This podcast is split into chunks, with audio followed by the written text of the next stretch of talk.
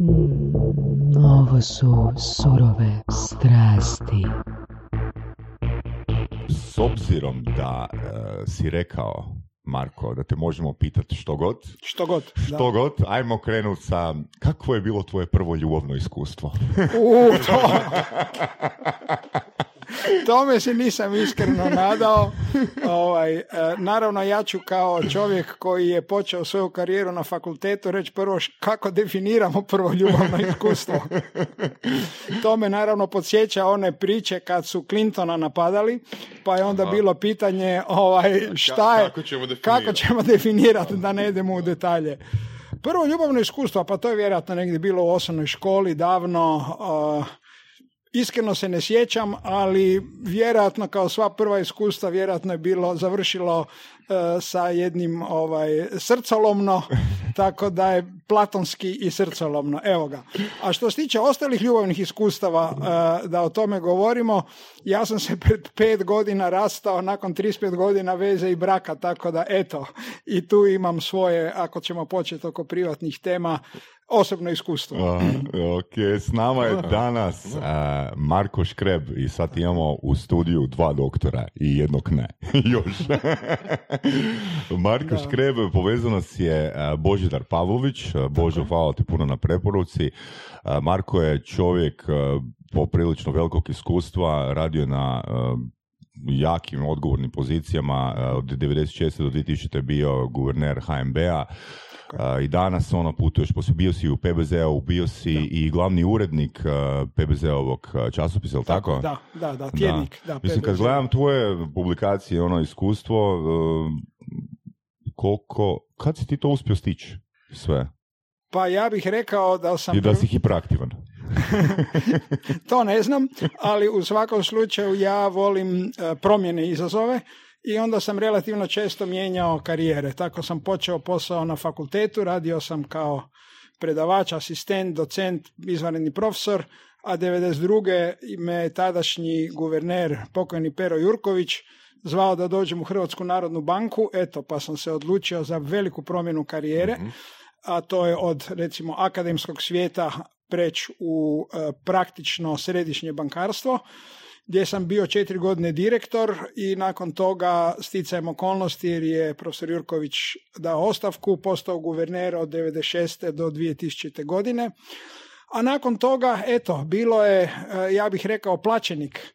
Išao sam tamo gdje me plaćaju, tako da sam radio kao konzultant, e, prvenstveno za Međunarodni monetarni fond u relativno velikom broju zemalja i to uglavnom em, kao konsultant ne samo na kratkim misijama, nego sam baš živio u zemljama, tako sam dvije godine bio u Albaniji, Tirani, 2000. godine mogu vam reći da je to bilo zanimljivo iskustvo, možemo o tome detaljnije. Nakon toga dvije godine sam bio u Bosni i Hercegovini, također na istom kao savjetnik, pa sam se malo preselio za razliku u Washington godinu i pol, i onda kad mi malo bilo dosta putovanja, kao što, e, kao što si spomenuo, em, krenuo sam u komercijalne vode, bio sam glavni ekonomist u PBZ-u, gdje sam upoznao malo prije spomenutog Božu Pavlovića i e, smatram svom privilegijom da sam i dalje s njim u kontaktu. Uvaže, onda uvaženog Božu Uvaženog, Pavlovića. naravno uvaženog.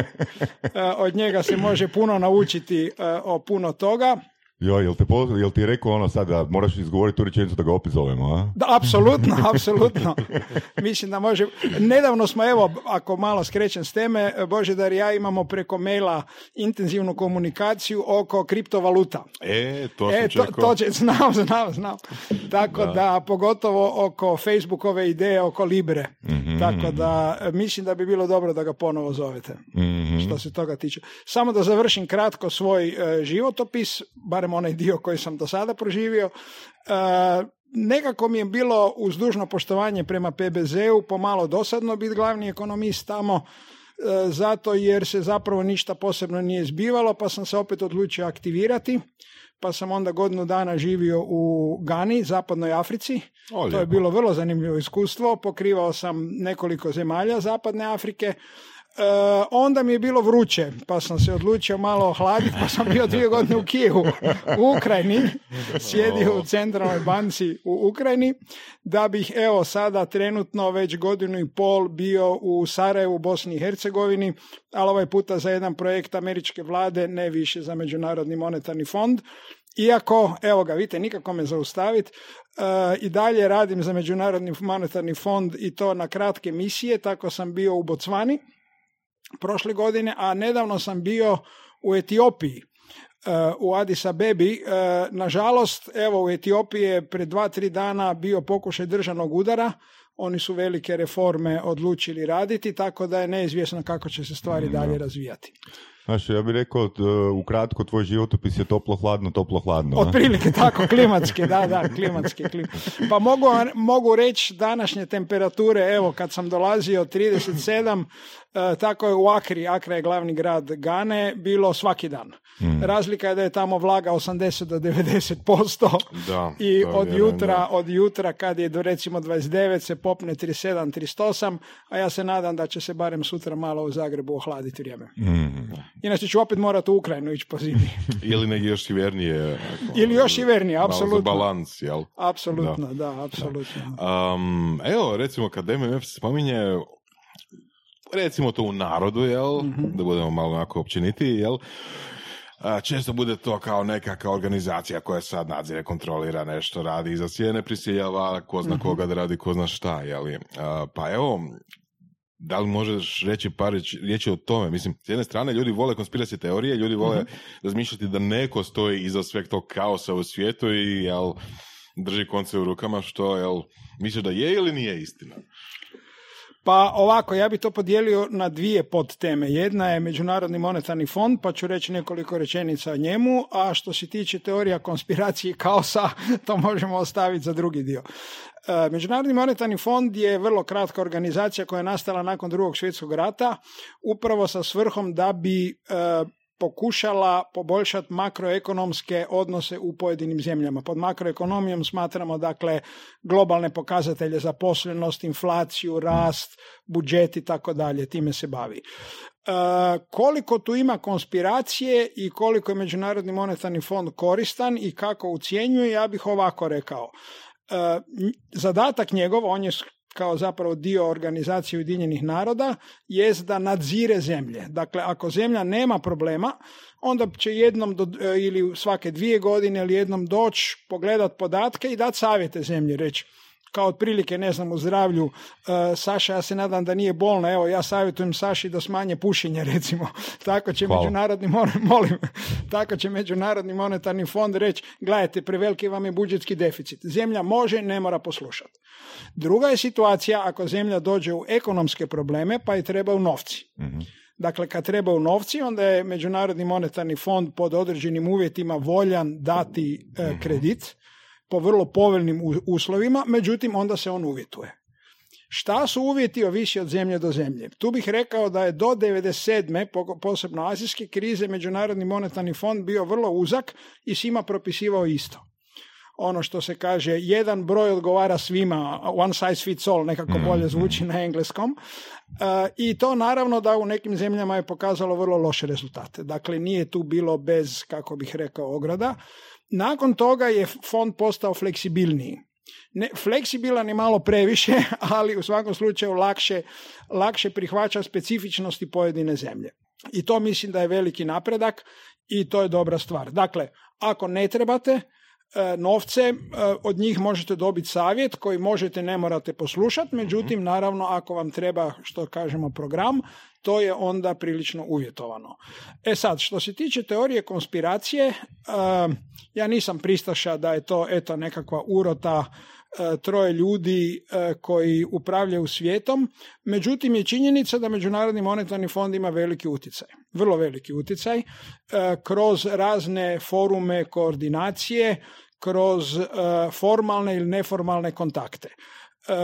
Ono što smatram anakronizmom je da je po nekoj tradiciji direktor ili managing director na engleskom fonda osoba iz Europe. To u današnjem svijetu globalnom gdje imate Kinu, Aziju koja raste i tako dalje, e, jednostavno je, ponavljam, anahronizam i to je ostalo od drugog svjetskog rata da je sestrinska institucija Svjetska banka na čelu uvijek Amerikanac, a u e, Međunarodnom monetarnom fondu Evropljanin. Koja je onda razlika, mislim, um, Da. Svjetska banka i MMF? Da. Uh, ovako, uh, jedan od osnivača koji je bio uh, John Maynard Keynes, inače vrlo poznati ekonomista i koji je studirao ekonomiju, sigurno se susreo s njegovim imenom, je na to pitanje odgovorio ovako, to je bar lako, fond je zapravo banka, a banka je zapravo fond. Bravo, Šta je po time mislio? Uh, fond daje sredstva. Uh, Dakle, fondovi kao fondovi daju sredstva dugoročno. Dakle, međunarod, uh, ispričavam se, Svjetska banka je institucija koja pomaže razvoj. Dakle, ako vam trebaju krediti za dugoročnu infrastrukturu, građenje cesta, dakle više projektno financiranje, to je nešto što će raditi Svjetska banka. Dakle, eksperti će doći svjetske banke, procijeni da li vam treba, ne znam, određena prometnica u afričkoj zemlji ili slično, izgradnja, ponavljam, dugoročnih kredita, dugoročne infrastrukture. S druge strane, e, Međunarodni monetarni fond, on djeluje kao banka na kratki rok. Fale vam sredstva i onda, evo, na minusu ste u računu, treba vam kreda da idete na ferije, sad je vruće pa svi To je hoćemo... ko- onda je ko to ko božinim jezikom mikrokreditiranje. E, Na da, ali, ali, ali na razini države, da. Ali na kratki rok. Poanta je da će vam MMF, Međunarodni monetarni fond, dati kredit na dvije do tri godine. Mm. Tehnički kažemo da pomogne u bilanci plaćanja, dakle da možete vraćati svoje dugove zapravo. Ne? Odakle novci koji, koji kredit, odnosno koji MMF i banka daju? Da. E, Na dva načina se oni uglavnom financiraju. Jedan način je da je to osnivački, nazovimo kapital, od, dakle kad se osnivalo, a drugo je, s obzirom da su to institucije, kažemo, vrlo visokog rejtinga, dakle pouzdane, one se mogu vrlo povoljno zaduživati na međunarodnom Ok. tržištu. Dakle, puno povoljnije nego individualna zemlja. Dakle, kamate su već godinama toliko niske nakon krize da je onda zapravo nema nikakvih problema da pokupite na međunarodnom tržištu sredstva koje onda Svjetska banka kao institucija na neki način garantira onima koji su ta sredstva uložili, a onda ih ona plasira zemlji e, po potrebama. Ne? Kako si ti razvio strast prema tome svemu? To je dobro pitanje. Ovaj, ja sam zapravo, e, opet se moram vratiti malo na početak, E, ja sam e, na neki način dijelom bih rekao iz obiteljske tradicije odlučio nakon fakulteta početi raditi na ekonomskom fakultetu ostati. Bio sam tamo nekoliko godina, međutim sam relativno brzo shvatio da to jednostavno nije em, istraživački posao nije nešto što mene zanima. Dakle, sjedi cijeli dan u sobi, ovdje mi u, studiju jako ugodno, ali sjedi cijeli dan u sobi recimo tri godine raditi na nekom papiru e, koji ću objaviti, a to su jednostavno uvjeti akademskog života, ono što se kaže nije moja šalica čaja. E, I zato me zapravo, e, onda sam zapravo, to sam shvatio jer sam 87. 88. davno je to bilo, ja pretpostavljam da puno slušala, slušatelja i slušateljica nije ni bilo rođeno tada. Bio sam godinu dana Fulbrightov stipendista u Americi na, em, u Pittsburghu na univerzitetu i shvatio da jednostavno to nije nešto gdje ja mogu cijele dane em, posebno se baviti matematikom zato jer je današnja suvremena, pogotovo ekonomska znanost, zapravo u velikoj mjeri se bazira na kvantitativnim tehnikama. I ako niste izvrstan matematičar, statističar, teško ćete bilo šta objavljivati u akademskom svijetu. I onda sam zapravo, evo, odgovor na pitanje, dugo pričam, ali rekli smo da traje. Um, odgovor na pitanje odakle strast kad sam 92. a to su pods- podsjećam još bile ratne godine dobio ja bih rekao privilegiju da budem direktor sektora istraživanja u Narodnoj banci Hrvatske stvarno osjetio strast da nešto radite utječeš na politiku imao sam odličan odnos sa guvernerom Perom Jurkovićem, pa naravno postojali su tijela koje su donosile odluke, ali taj osjećaj em, sudjelovanja u, kažemo, policy makingu, dakle ekonomskoj politici, ne političkoj politici, je bilo nešto što je meni bilo izvrstan osjećaj. Reorganizirati dijelom instituciju, opet nisam ja vodio, ali sam sudjelovao u reorganizaciji, te promjene, ja bih podsjetio da je to bilo doba u našem dijelu svijeta, ne samo rata u Hrvatskoj, e, okupacije dijela teritorija, nego i takozvanog procesa tranzicije. Opet moram za mlađe slušatelje reći, cijeli ovaj dio Europe je bio ono što kažemo iza željezne zavise, dakle bio je komunizam, socijalizam, kako god zvali sistem i simbolički padom Berlinskog zida 89. godine su počele reforme. Zovemo te reforme tranzicijom, dakle kako od dirigirane ekonomije preći u tržišnu ekonomiju i to je meni naprosto bilo fascinantno. I mm. iskreno nisam se ovaj prestao čuditi kako transformirati e, društvo u ekonomskom smislu e, da, eto, otuda strast. I moram reći da nastojim tu strast danas, jer ne radim već dugo u Hrvatskoj, e, osjetim je ponekada u zemljama, posebno zemljama Afrike, koje su manje razvijene od nas i vidjeti kako na najbolji način pomoć zemlji, a da to nisu Uh, kako bih rekao, gotovi, gotovi recepti. Jel ne možeš podijeliti neka iskustva? Uh, iskustva oko konkretnih promjena? da, konkretno u tranziciji. Ne? Da, da, ok, jedna stvar je tranzicija dakle u Hrvatskoj, kad je bilo, pa bilo je tu puno, puno, puno priča. Uh, evo, ono što je bilo recimo vrlo napeto, ako to će pretpostavljam biti i povijesno zanimljivo, jest uh, da me... da me, uh, ja sam bio guverner, kao što si rekao Saša, od 96. do 2000 i prve dvije godine su bile godine e, medenog mjeseca. Inflacija je bila pod kontrolom, što je glavni posao centralnih banaka. Dakle, održavali smo cijene, lagano smo transformirali banku, sve su bili super suradnici. Ja sam da pače dobio neke nagrade te 97. godine kao najbolji guverner u regiji i tako dalje. Međutim, nakon toga je slijedilo vrlo bolno otrežnjenje kad smo kod iskustava, a to je da je nastupila velika bankarska kriza bankarska kriza e, koja je dijelom bila posljedica azijske krize 97. ali najvećim dijelom generirana unutar Hrvatske. Hrvatska je tada imala veliki broj banaka, ako se dobro sjećam 90 banaka, 80-90 banaka, tako da ja e, kažem ovaj, ne, ne s radošću, ali imam krv na rukama od otprilike 20 banaka koje smo morali zatvoriti. Mhm.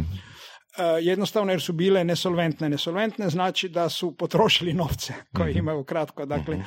I e, recimo ti procesi e, da je prvi put tada, ja bih rekao, vjerojatno nakon, nakon prijeratnog razdoblja, pod rat mislim na drugi svjetski rat, u Hrvatskoj došlo do zatvaranja banaka, što je inače, eh, ne bih rekao normalno, ali ako je nužno i to je jedna mjera, to je bilo dosta otrežnjavajuće i bolno iskustvo. Kome? se tiče. Meni, meni prvenstveno. Naravno, eh, ovako, što se štediša tiče, oni su najvećim dijelom bili obeštećeni, mhm. zato jer je bio, imali smo dobar sistem osiguranja depozita.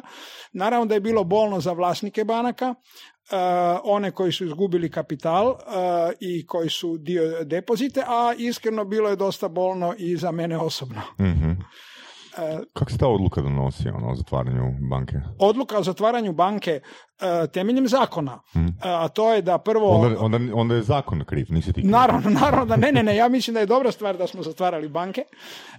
Kad kažem dobra stvar, zato jer je to upravo... Mm, način kako e, povećavate odgovornost onih koji donose odluke. E, kako kaže ona poslovica, ako možeš ubiti i e, nakon toga biti slobodan, ubit ćeš ponovo.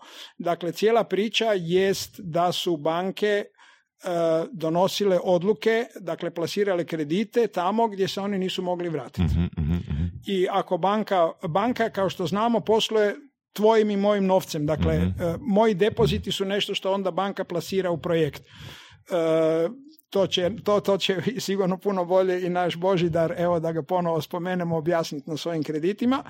Međutim, ako banka da veliki broj kredita koji se ne mogu vratiti, onda nastupaju problemi zato jer ja kad dođem u, novce, u banku po svoje novce, tih novaca nema. Mhm.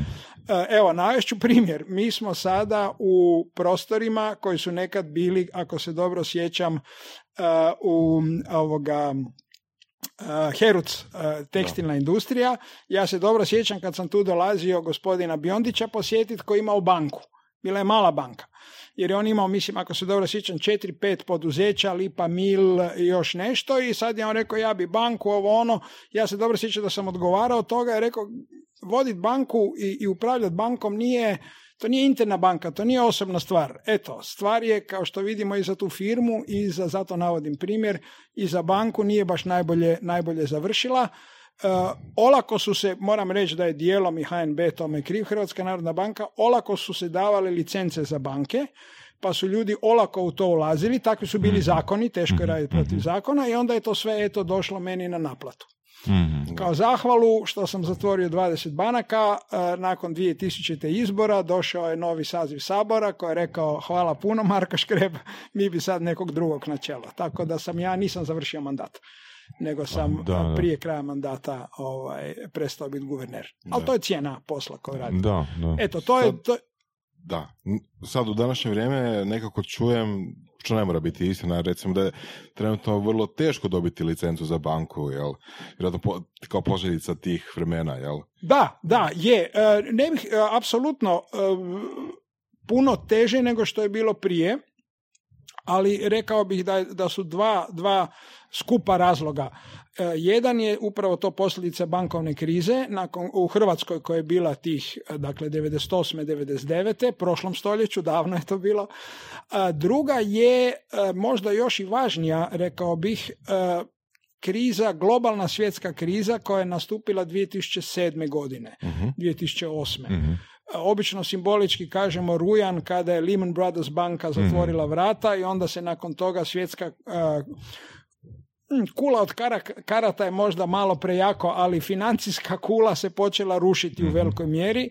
Nastupila je globalna velika svjetska kriza E, i kao rezultat toga su veliki broj regulatora, dakle onih koji donose propise, e, počeli mijenjati i postroživati pravila.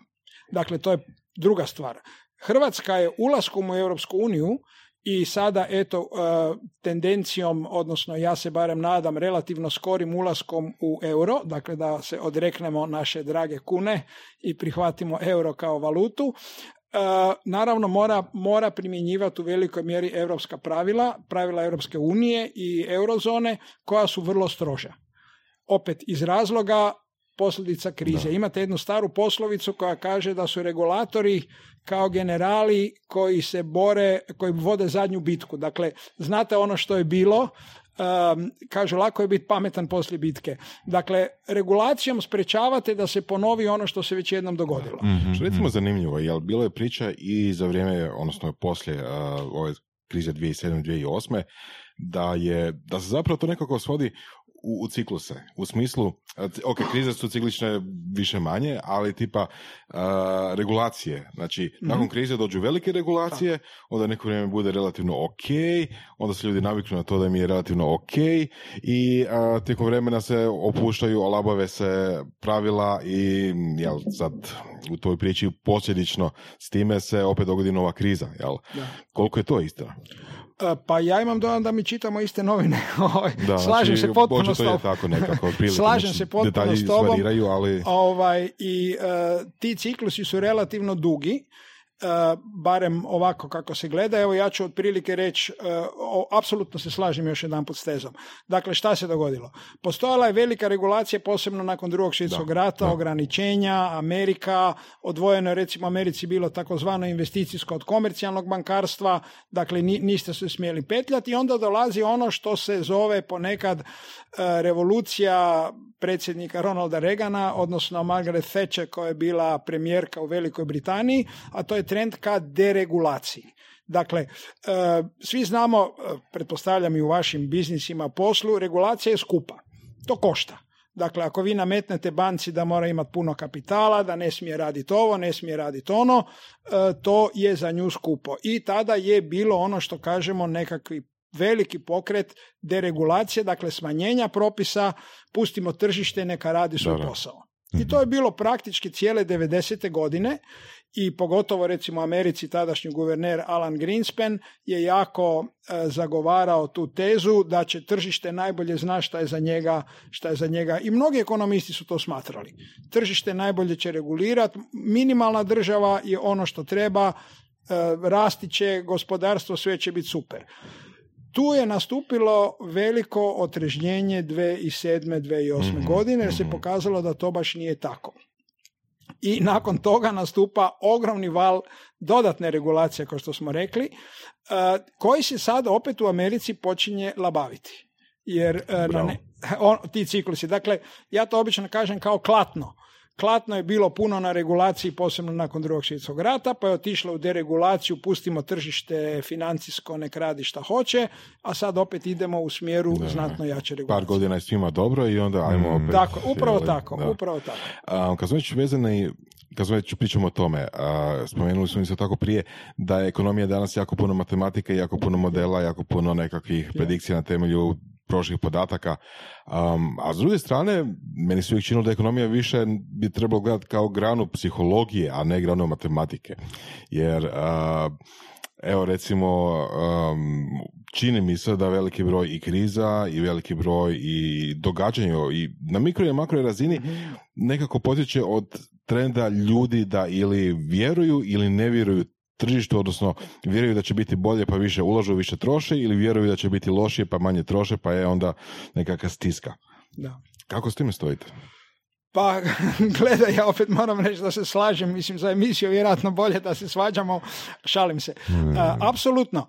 A, jedan od razloga zašto sam, kao što sam naveo, otišao iz akademskog svijeta je, i to je bio stvarno trend, recimo, prošlom stoljeću, da će da je ekonomija znanost u egzaktnom smislu kao što su fizika, kemija, biologija, dakle da je moguće matematičkim modelima predvidjeti što će se zbivati.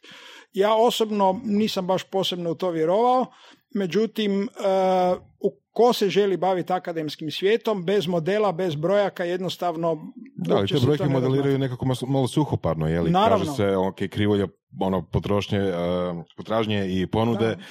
ali... To su pravila igre u Da, akademskom da, svijetu. Da, Realni život, zato govorim da se slažem, je po meni bitno drugačiji. I zadnjih godina se jako razvija ono što se isto kaže behavioristička ekonomija, Da, da, da, da, eksperimentalna ekonomija koja i vodi računa o ponašanju ljudi.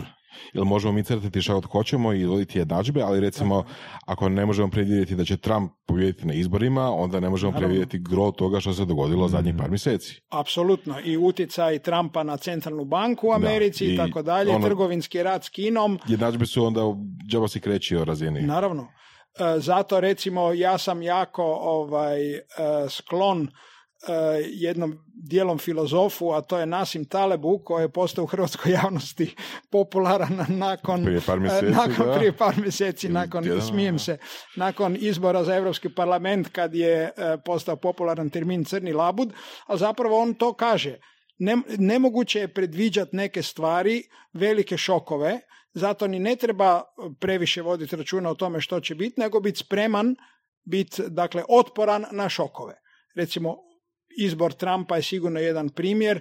Drugi primjer utjecaja na financijska tržišta je recimo napad uh, 9. eh, ispričavam, se, 11. rujna uh, u Americi koji je imao ogromne financijske posljedice. Globalna financijska kriza, niko to nije predvidio ili vrlo malo ljudi. Tu imate recimo poznatu rečenicu ovaj, a, kad je engleska kraljica došla u London School of Economics, koja je jedna od najboljih škola ekonomije, i pitala ljude, ovaj, profesore ugledne, akademike, dakle kremu Velike Britanije u ekonomiji, kako to da niko nije predvidio krizu? I znate šta, šutili su. Odgovorili su je nakon nekog vremena i to relativno nespretno. Da, nije.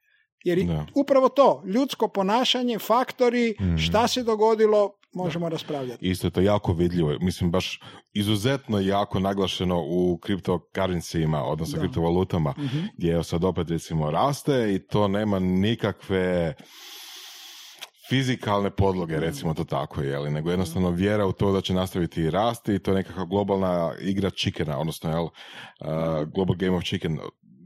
Ko će prvi popustiti, jel? Da, da. Da. Je, slažem se. Evo, ja sam gledao prije emisije, ne zbog emisije, nego me zanimalo. Uh, Bitcoin je jučer bio, mislim, 13.000 dolara. Uh, najveća cijena je bila negdje dvije, ne znam, pred godinu i nešto, Da, 19.000, 18-19 tisuća dolara, Došli do 20. da bi pao na, na, na 4-5 tisuća. I upravo ono što si rekao, Bitcoin nema nikakvu um, pozadinu iza sebe, nema ni državu koja ga brani. Neki upravo smatraju da je taj E, Zato je nastao da, nominalno da, da. barem. Pa je, je. E, iskreno ne znam kako mi to kažemo, distributed ledger technology ovaj, na hrvatskom.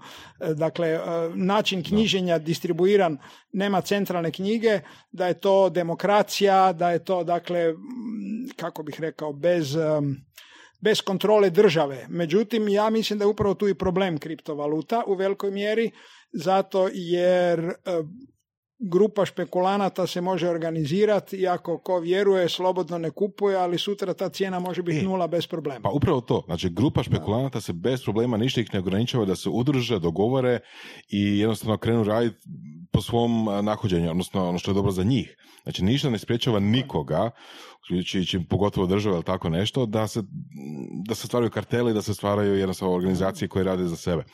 A, I to je nekako ono što je originalnu ideju Bitcoina kao nekakve decentralizirane dem- Mhm. demokratske globalne internet valute danas dovelo u poziciju gdje umjesto banaka, umjesto centralnih banaka, umjesto nekakvih država koji to nadziru, tu ulogu efektivno imaju takvi karteli, rekli bi. Da, ja se slažem, apsolutno. E, recimo, ljudi me često pitaju, dobro, a šta je iza ovog novca koji mi koristimo? Dakle, e, zlatna podloga je davno napuštena. Da. Do 80, e, krivo Mhm. govorim, 67. 68. recimo garancija za američki dolar bilo zlato. Da. I teoretski se moglo doći sa novčanicama i dobiti u banci zlato. naravno. Ljudi dan danas ne vole Nixona zbog toga. Upravo tako, bravo, upravo tako. Nixon je to ukinuo tih godina. E, Međutim, e, iza novčanica postoji u prvom redu ipak država, centralna banka koja garantira. E, Neke, u nekim zemljama malo manje uspješno, pa onda imamo višu inflaciju, ali u pravilu garantira, garantira novac, garantira se platni promet. Dakle, postoji, dokle, god postoji vjera u državu, upravo ključna riječ je upravo to vjerodostojnost, postoji vjera u novac. Danas, koliko ja znam, postoji nekoliko tisuća kriptovaluta, tisuća. Da. Ovih par ih je najvećih, Ethereum, Bitcoin i daleko najveći i sad je velika priča šta ćemo sa Librom i Facebookom. Da, da, da. da, da.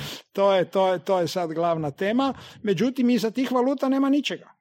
Dakle, eto, nas trojica se dogovorimo i ako na neko vjeruje hoće nam dati novce, ja osobno sam liberal u tom smislu. Ko hoće ulagat, neko ulaže, ali kao što ulaže u bilo koju dionicu, aktivu, ja to ne bi zabranjivao, ali zvat to novcem i smatra da ima ulogu novca je obmana. To nije novac. Nema onu istu funkciju novca koju ima kuna, euro, dolar To, ili slično. Neki bi, raz- neki bi radili razne definicije, pa bi se možda nekako tu našli na pola puta Mhm. do novca ili, ili više. A, jel, ako možeš nešto kupiti za nešto i to nešto, ok, za pitanje da li ima issuera ili nema issuera, pa onda Mhm. mož- možemo oko toga raspravljati, ali da.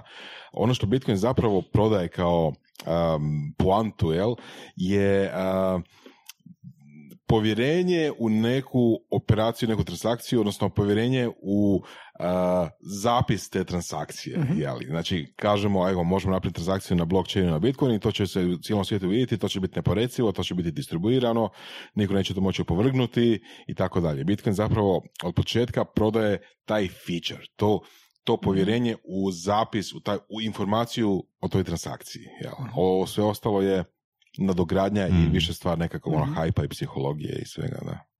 Je, slažem se, ali to je ujedno uh, Bitcoin ima po meni nekoliko problema zašto u redu, naravno on postoji i da li će cijena rasti ili padat, ne znam, to svako da znam, ono, on tako onaj stari vic, kad bi znao kako će se kretati cijena Bitcoina ne bi sjedio u studiju, nego bi bio na tržištu i kupovao ili prodavao. Ali e, poanta priče je da ja osobno barem mislim moguće je da će se kriptovalute e, u budućnosti još više razvijati i tako dalje, ali kod Bitcoina mislim da ima dosta tehničkih problema ako ćemo kod tehnika. Jedno je s tim problem rudarenja koji je jako, koliko ja znam, energetski zahtjevan, tako Da. da su procjene da bi iduće godine ovaj kompletna energija, a vidimo koliko je vani vruće, dakle moramo biti, moramo voditi računa o klimatskim promjenama. E, praktički kompletna struja u svijetu iz solara bi se trošila na rudarenje. To je Mhm, ogroman vjerujem, iznos. da, dakle, da, da, da. 2-3% e, električne energije. Drugi problem je sporost transakcija. Koliko znam, ide 7 transakcija u minuti. To je prilično ovaj, To malo. da, ali svejedno je jako malo, da. To je malo, da, da, zvuči super, ali dakle, e, teško ćete kavu platiti bitcoinom, ne? Da. To hoću reći. A treći veliki rizik bitcoina i općenito tih valuta je, mislim da je to, neki će reći da je to dobro, ja ne mislim da je dobro, je financiranje terorizma, odnosno pranje novca. Dakle, danas u svijetu e, centralne banke i itekako vode računa, ne samo centralne banke, nego države, e, o tokovima novca. Pa- Da, to je, to je područje sve većih regulacija i sve više nadzora, jeli?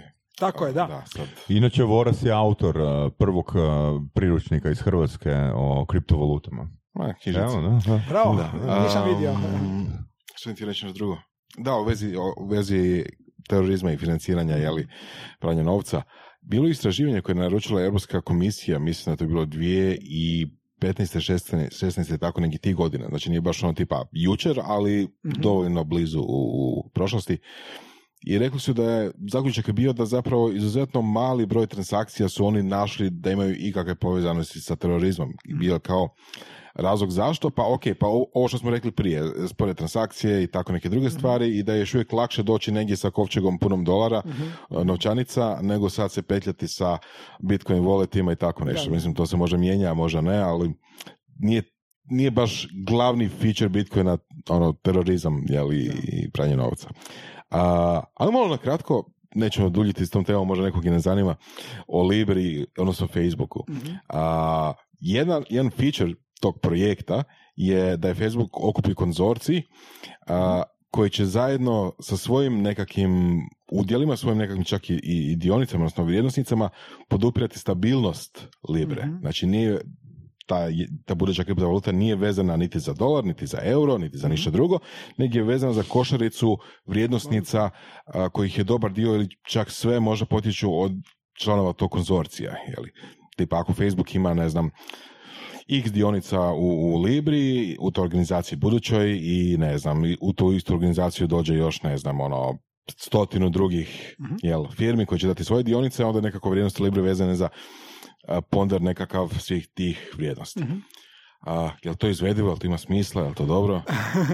ovaj, e, tri stvari. Prvo, e, Libra bit koliko znam, koliko pratim po medijima, jer drugih izvora nemamo, jest nešto što bi trebalo tek 2020. startat aktivno, ako sam dobro razumio. Dakle, Da, ali to je za manje šest mjeseci. Da, da, slažem se. E, hoću reći, nema još dovoljno detalja oko toga, barem ja nisam, nisam ovaj, s njima osobno upoznat. E, ono što e, e, Libra upravo to, dakle ona kaže da ima podlogu za razliku od Bitcoina, Ethereuma i drugih valuta, što je čini stabilnijom.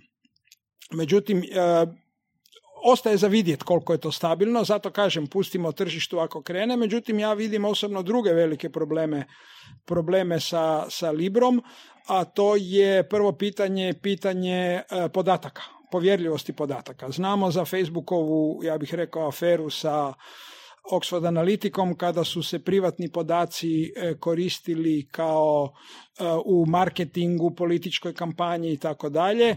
I onda se stvarno postavlja pitanje ako je neko, e, ako ne vjeruješ Facebooku radi podataka, zašto bi mu vjerovao sa svojim novcima? Bez obzira na granice koje oni rade, dakle bit će kao kalibra firma Da, koja bi onda to firma, odvojena, ono što kažemo kineski zidovi između tako dalje, ostaje, ostaje veliko pitanje, e, veliko pitanje u vezi toga. A drugo je pitanje zapravo koje su velike prednosti Libre u odnosu na današnje, na današnje stvari, koja je zapravo korisnost toga. Da. Uh, jer, dakle, ako smijem opet jednu anegdotu koja se meni sviđa, jedan od najuticajnijih i najmoćnijih ljudi, uh, naj, najboljih centralnih bankara u Americi, Paul Volcker, koji je bio guverner koji je slomio inflaciju u prošlom stoljeću u Americi, da, imala Amerika inflaciju, danas to teško vjerovat, bila je i 15 posto, uh, je nakon on je i dalje živ, postoji Volkerovo pravilo danas i tako dalje. On je rekao da je u prošlom stoljeću zapravo jedin, zadnja korisna inovacija u financijama bio bankomat.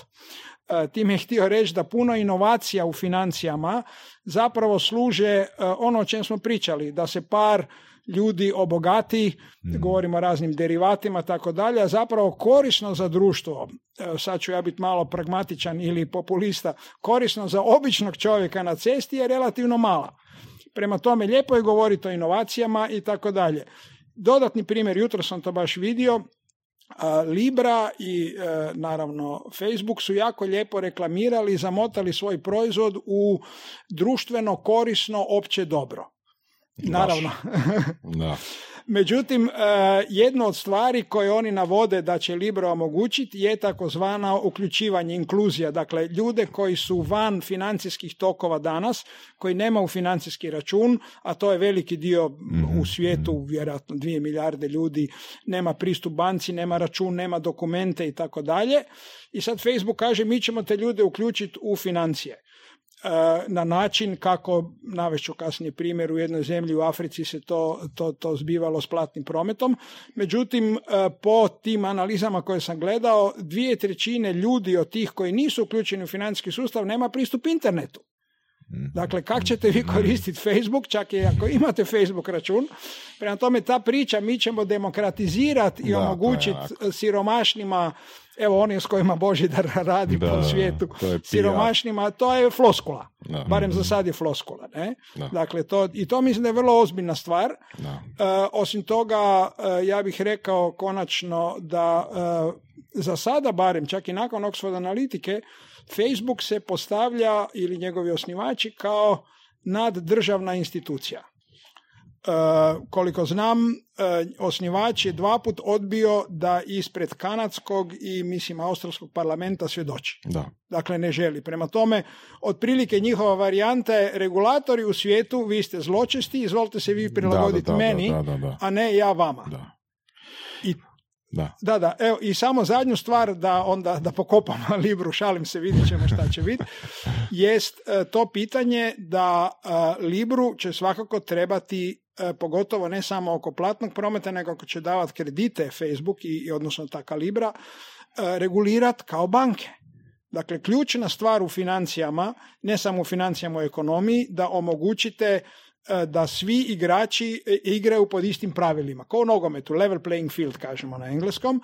I sad, ako e, Mark Zuckerberg misli davati kredite, raditi platni promet, a ne imati kapital kao banke i one zahtjeve koje postavljamo kao a, poznaj svog, a, ono, your customer, dakle Da. poznaj svogu mušteriju i tako dalje, pranje novca, regulacije, onda se tu stvara nelojalna konkurencija. A globalna veličina je nešto što je sistemski važno za cijeli svijet. Da.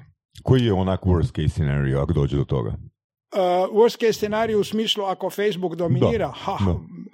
Upravljanje, upravljanje upravo to nadnacionalno upravljanje svijetom. Ja i dalje vjerujem u parlamentarne demokracije koliko god bile ovaj loše rješenje. Da. Odnosno, drugim riječima, monopol, drugim riječima, Tako, jel, tako je, upravo to. Kak- neodgovornost, jel? Gledajte, vi imate, e, gle, imaš situaciju um, ovaj, da zapravo recimo na društvenim mrežama e, to su dve, tri velike kompanije koje upravljaju kompletno, kompletno cijeli, taj big tech recimo, možemo proširiti temu, ne znam, e, Možemo, možemo, da. da ne davimo. E, I baš je evo zadnji, zadnji izvještaj koji je već objavljen Banke za međunarodna poravnanja. Banka za međunarodna poravnanja je u Bazelu, to je centralna banka centralnih banaka. Dakle, e, je upravo govorio o toj takozvanoj big tech, dakle ne fintechu, nego big tech. Šta je big tech? Big tech, velike tehnološke kompanije, e, to su recimo upravo Facebook, Google, Amazon, u Aziji je to Alibaba, Tencent, koji su tehnološke kompanije, ali koji kreću u financije. I to je rizik. Da.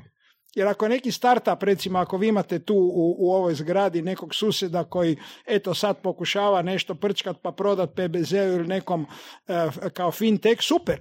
Ali to nije sistemski rizik, on nema, E, niti je sistemski rizik, niti će on ugroziti banke. Da, da.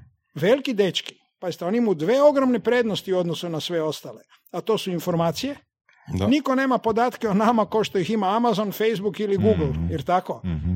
I odobrit će, vam, odobrit će ti kredit zato jer sam, eto, stavio i neće mi odobriti kredit zato jer sam stavio tri fotke na Facebook da sam se napio sa svojim dečkima pred tri vikenda. Mislim, ja ne pijem alkohol, ali usput govorim.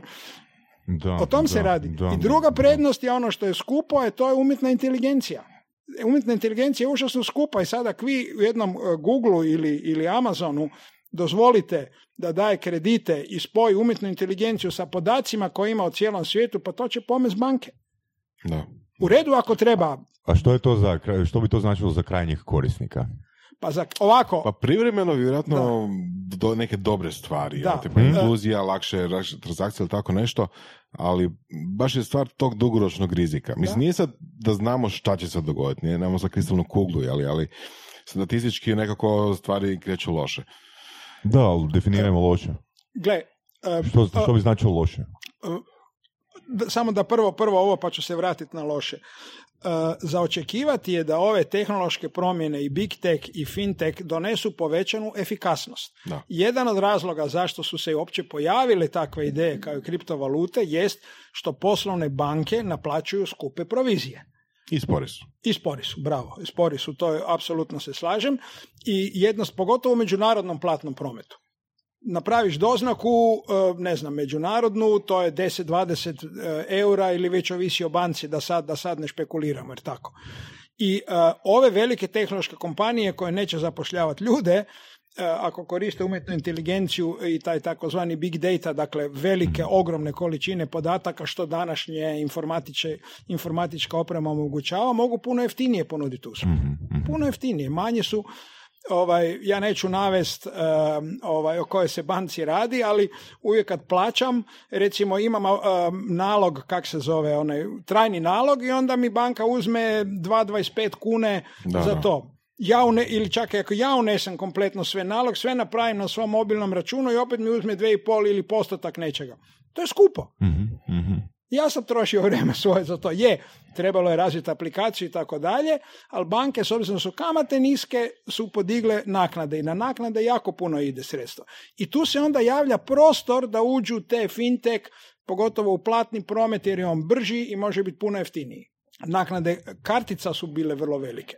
Da, I da konkurencija to je pričavalo dugo vremena širenje kartica kao platno sredstvo u Jer Hrvatskoj. trg- trgovcima se ne isplati Da. davati, dobro sad su u promilima, ali nekad su bile i 2-3% naknade. Ako ne, mislim, više Da, su bile ako čak ne i više. I upravo iz neefikasnosti, nedovoljne efikasnosti banaka, dakle šta znači, Saša, tvoje pitanje, šta znači za krajnjeg korisnika? Za krajnjeg korisnika može biti veća efikasnost i praktičnost.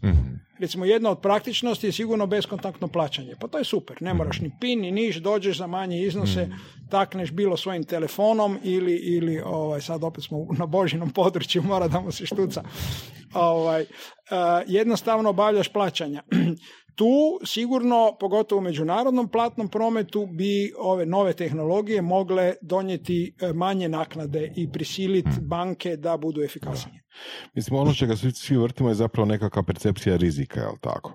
Um, šta se može dogoditi? Na primjer, uh, u slučaju potrebe, na primjer, ta Libra, odnosno Kalibra, odnosno Facebookove, Facebookov konzorcij može štampati nove pare bez neke velike prepreke, jel tako? Mislim, teoretski to mogu napraviti i države, odnosno centralne banke, ali to se ne događa, zato što su neki mehanizmi tu koji to ipak reguliraju i govore malo o uvjetima kad se to smije, kad se to ne smije, recimo. U ovom slučaju ništa ne spriječava, na primjer, Facebook, to odnosno taj konzorcij, da jednoglasno odluči štampat nove, nove, nove libre, jel? I time sniži cijenu, odnosno sniži, sniži vrijednost postojećima i takve stvari, bez, bez nadzora. Ne znači da će to dogoditi, ali, ali može se dogoditi. Recimo, meni je jako zanimljivo to da sada po prvi put u jako dugo vremena a, privatne firme, privatne kompanije izdaju svoj novac. To je nekad bilo toga, je tako? Od srednjeg vijeka pa na ovamo Da, da, da. povijesno a, izvor novca su bile baš ili privatne banke ili privatne kompanije koji su svoj novac izdale. Recimo u Americi tijek u kau- kaubojskim vremenima jeli, su velike firme a, doslovno štampale svoj vlastiti novac. Nije bilo unificiranog dolara, to je došlo kasnije. Jeli. A sad se kao da vraćamo opet u to vrijeme, odnosno opet se vraćamo na taj način a, financiranja. Da, zanimljivo. Ovaj, e, nemam neki konkretan odgovor šta će biti, ali točno da su e, prije nego što su nastale centralne banke, a najstarija centralna banka je ona švedska, 1669. ako se ne varam, i nakon toga su se razvijale u drugim zemljama kad se počelo unificirati, kontrolirati novac e, trgovina financirala na upravo to. Bilo je puno različitih valuta. Kako će izgledati budućnost, ja se ne bih usudio puno prognozirati iz jednostavnog razloga jer je to dosta neizvjesno, ali iskreno draži mi je e, da e, onaj novac koji ću recimo nadam se imati u džepu uskoro, a to je euro, e, kontrolira nasljednik Marija Dragija. Mario Dragi je predsjednik Europske centralne banke, ali mu istječe mandat u desetom mjesecu, pa će biti izabran neko novi, nego da to radi Facebook.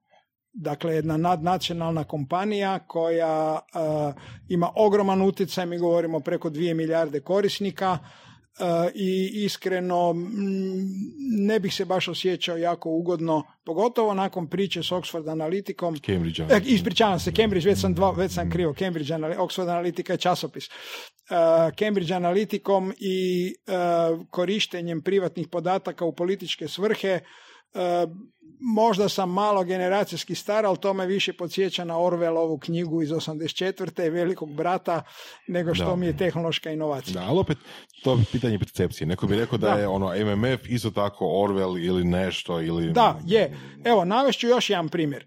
E, jedan trend, ako govorimo o, o ekonomiji, a obojica me slobodno pitate i stvari izvan toga, e, je pitanje korištenja gotovog novca. mm baš Keša, keša, keša, gotov novac, keš. Dakle, sam si rekao malo prije da je lakše prevest kofer keša, pogotovo u novčanicama od 500 eura koje su najveće novčanice, a koje se više ne štampaju, one su i dalje valjane, ali Europska centralna banka odlučila da ih neće štampati upravo iz tih razloga, nego se sa internetom ili ovim drugim stvarima možda zafrkavati. U zemljama sjeverne Europe postoji trend uh, ono što kažemo bezgotovinskog mm društva. mm baš je švedski guverner kad je pred dvije godine posjetio Ukrajinu, ja sam bio na njegovom predavanju, kaže ja u zadnja dva tjedna nisam uopće koristio keš, ja ni ne znam šta je keš, sve plaćam karticom. U Štokholmu imate relativno velik broj dućana gdje piše ne primamo gotovinu. mm Ja se sjećam razdoblja kad smo išli kupovati u Trst, davno prije dok je bila juga i tamo je pisalo ne primamo kreditne kartice. Da, Odnosno u Americi je bilo ne primamo mm kreditne kartice ispod 20-50 dolara jer se trgovcu nije isplatilo davati proviziju za mhm. male iznose. Sad je obrnuta situacija. Dakle, e, navešću vam brojku. Evo, iako ne volim brojke, ipak idem u brojke. E, nekakvi prosjek u razvijenim zemljama je da unutar takozvanog bruto domaćeg proizvoda gotov novac je oko 10 do 15%. U Švedskoj 1%. Puno manje, dakle puno, puno manje. I sad moje pitanje na kraju je bilo uh, guverneru, možda ja gledam previše filmova, ali ja kad sve plaćam beskontaktno, to se sve negdje bilježi. Dakle, e, neko bi mogao, e, ko ima pristup svim tim mrežama, tajne službe i tako dalje, točno znati gdje sam ja, kako pio kavu i tako dalje. Ako dignem gotovinu mhm. na bankomatu, onda barem ta dva tjedna ko trošim gotovinu nećeš vidjeti. Velim, jer to uopće pitanje u Švedskoj? On me pogleda i veli ne. Velim, jer to mlade ljude smeta. Naprotiv, mhm. oni ne žele keš. Dakle, to je druž... s druge strane jedna Njemačka i te kako koristi keš. Da, da, da. kad, smo prvi, kad smo prvi put pričali o tome, meni je tu palo na pamet ono kako e, bih dao napojnicu. I onda sam došao u SAD i vidio sam da oni uključuju da, napojnicu, da, uključuju, napojnicu Ili ti daju da, da, da, da, da, Hm. Ovaj, da, da, evo recimo ja sam ovdje došao Uberom i lijepo sam čovjeku dao napojnicu jer je bio vrlo ljubazan šofer, mhm. ali preko aplikacije. Preko aplikacije. Ne? A druga stvar je ono što sam recimo vidio u Londonu, da ulični sverači imaju posmašine. Ozbiljno? Da, apsolutno. Neki, Jer kako ćeš mu platiti ako nemaš keš? Ne? Čovjek ti odsvira neku pjesmu, romantičan si, hoćeš mu dati funtu i nema keš. Ne, ne njih puno, ali neki su imali, veli, evo, izvolite. Wow, wow. Eto, šta ti je digitalna, digitalna ekonomija? U podcastu Surove strasti upoznajemo ljude koji su strastveni u onome što rade. Ovo je podcast za preživljavanje u surovoj stvarnosti. Pridružite se Saši Tenodiju i Ivanu Vorasu u otkrivanju što pokreće uspješne, motivirane ljude. Ljude koji su strašću, predanošću i vizijom postali kreatori vlastitog, a i naših života. I ono najvažnije, saznajte kako su to napravili. Slušajte Surove strasti. Da, a ko, ko može spriječiti ono big uh, teh firme da to naprave, ako to Ha, požele? to je dobro pitanje. Ko je regulator na globalnoj razini? Jer na nacionalnoj razini naravno svaka država za sebe. I zato ponavljam pitanje oko, opet ispašće da sam protivnik Facebooka, ali e, kome je Mark Zuckerberg odgovoran? Firma na taj način, koji njega može regulirati. Veliko je pitanje bilo oko poreza, jer su velike firme kao Apple i Da, ostale da, da, da, izbjegavale plaćanje poreza, da, Da, su selile svoje sjedište i financije i danas se govori o tom digitalnom porezu. Europa se sprema uvesti ovaj porez da, uh, sorry, Amazon, ti možeš imati, ne znam, na Bahanskim otocima, to izmišljam, ne znam, sjedište, pa kao tamo plaćaš ili ne plaćaš porez, ali zapravo je to veliko pitanje, uh, svodi se na poreze, a time i na kontrolu. Svaka država nema, nema nadnacionalnih, teško će se regulirati ove, ove stvari na nadnacionalnoj razini, ali to su itekako velika i važna pitanja. Mhm. Od nedavno u Europi, a ako se nešto prodaje preko interneta, jel, plaća se PDV u državi kupca. Da, da, Možeš da, imati da, web shop da. bilo gdje, možeš imati Da, ono... da, da. A, sad ne znam kako međunarodno to radi, da li isto vredi kad si u- u Americi, ali tipa možeš imati web shop u Njemačkoj i prodati nekom nešto u Hrvatskoj i Hrvatskoj državi plaćaš PDV. Da, da, da. Ja recimo vidim po knjigama ako kupim preko Amazona, on mi da, ne znam, jednu cijenu, izaberem knjigu, stavim adresu, odnosno to svoje Da. e, Hrvatska i onda on promijeni cijenu. I onda Da. vidim, aha, Da, da, da. 25% PDV. Da, da, Automatski to ide, ne? Da, da, da. I to je da. u redu. Da, s tim da tu imaš hack, ono, prijaviš se na neku Da, bezveznu da, adresu u da. SAD-u i onda imaš... Da, da, da. da. Da, Jasno, to su male tajne velikih Da, da. majstora, tako? da. Um, ajmo malo druge teme. Ajmo. Afrika. Odlično.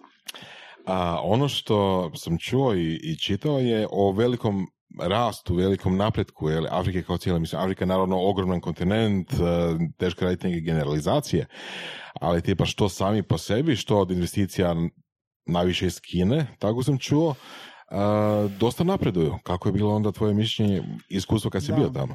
Pa vidim da si jako dobro informiran, to mi je drago, jer je onda ugodno voditi razgovor. Uh, prvo bih rekao da je Afrika stvarno ogroman kontinent i nažalost sve karte koje smo mi gledali u srednjoj školi, osnovnoj školi, podcjenjuju prostorno veličinu. Uh, ja ću samo navesti primjer, recimo iz Zagreba do sjevera Europe neke 2000 km. Ako gledamo od istoka da na zapad Afričkog kontinenta je preko 7000 km. Dakle, ogromno, doslovno ogromno. Um, u Africi živi preko milijarda ljudi i brzo uh, raste populacija. Uh, uglavnom Afriku dijelimo na subsaharsku Afriku i dakle gore mm, mediteranski dio. Uh, ono što bih rekao, sad odgovaram na pitanje, ja sam iskreno dosta uh, skeptičan u tom smislu. O Africi se govorilo pred nekoliko godina kao uh, obećavajućem kontinentu, prvenstveno zbog ljudskih resursa, prvenstveno zbog velikog broja mladih ljudi. Međutim, ono što sam vidio tih nekoliko zemalja, evo u Gani sam i živio, ove druge sam bio po dva, tri tjedna, je zapravo ogromno siromaštvo, ogromne razlike. E, I e, recimo ono što se može Gana je kažu jedna od e, najciviliziranijih zemalja u smislu em, za razliku od Nigerije recimo i, i takvih zemalja koje su mnogo, mnogo divlje e, vidi se jedan ogroman u gradovima Akri pogotovo nedostatak infrastrukture. Prema tome to su stvari koje je teško preko noći riješiti. Činjenica je, vraćam se kratko na, na a, o- ovu tezu, da Kina jako puno ulaže. Mjesto gdje sam stanovao u Akri, do toga su kinezi i kineski radnici, kineski inženjeri gradili dva ogromna nebodera, e, grade se ceste, e, u mnogim zemljama je Kina ušla, kažu, prvenstveno da bi osigurala na dugi rok izvore sirovina, a onda je kroz jeftino financiranje zapravo vezala te zemlje. Slična situacija je i u Etiopiji, tako da te zemlje onda radije uzmu kredit od Kine, a ne od malo prije spomenutog Međunarodnog monetarnog fonda ili Svjetske banke, ali zapravo sebi time e, na neki način vežu ruke, jer Kinezi nisu laki pregovarači, naravno, ulaze. E, ja, e, Afrika je rasla dok su cijene sirovina bile relativno visoke. To je jako bogat kontinent. Međutim, ako se pogledaju em, upravo te, kako bih rekao, temeljne em, temelji društva. Oni su relativno krhki. I uz ogradu koju si jako dobro spomenuo, a to je Afrika je ogromna, zemlje se jako razlikuju među sobom, ali u velikom broju zemalja se zapravo, te su ipak države koje su se relativno nedavno oslobodile kolonijalnih stega. Afri, e, recimo Gana je dobila jedna od prvih zemalja 57. kad sam rođena, tako da smo mi godišnjaci. To je 60 godina, to nije puno. To nije puno za ako gledaš Švicarsku ili druge zemlje koje su imale puno dužu, dužu samostalnost. Institucije su im slabe, ogromna je korupcija, ogromne su političke ovaj, e, i plemenske podjele. Evo recimo spomenuo sam Etiopiju gdje je bio taj pokušaj vojnog udara. Etiopija je zemlja 100 milijuna ljudi. 100 milijuna ljudi koja zapravo nikad nije bila kolonizirana, ali je jedna od najsiromašnijih zemalja na svijetu, koja ima devet pokrajina, gdje se međusobno su netrpeljivosti vrlo velike. I kako se maknula diktatura, što je absurd, uh, Mengistu Haile Marijam je bio godinama diktator, komuni, uh, dakle komunistički način vođenja zemlje, došao sadašnji premijer koji je liberalizirao, odnosno liberalizira politički sustav, krenule su tenzije. I to je veliki problem uh, ne samo za Etiopiju, nego za relativno veliki broj zemalja da ne govorimo o užasno bogatim zemljama rudama kao što je Kongo, na primjer, Angola koja je imala naftu, ima i sad naftu, ali ogromni problemi.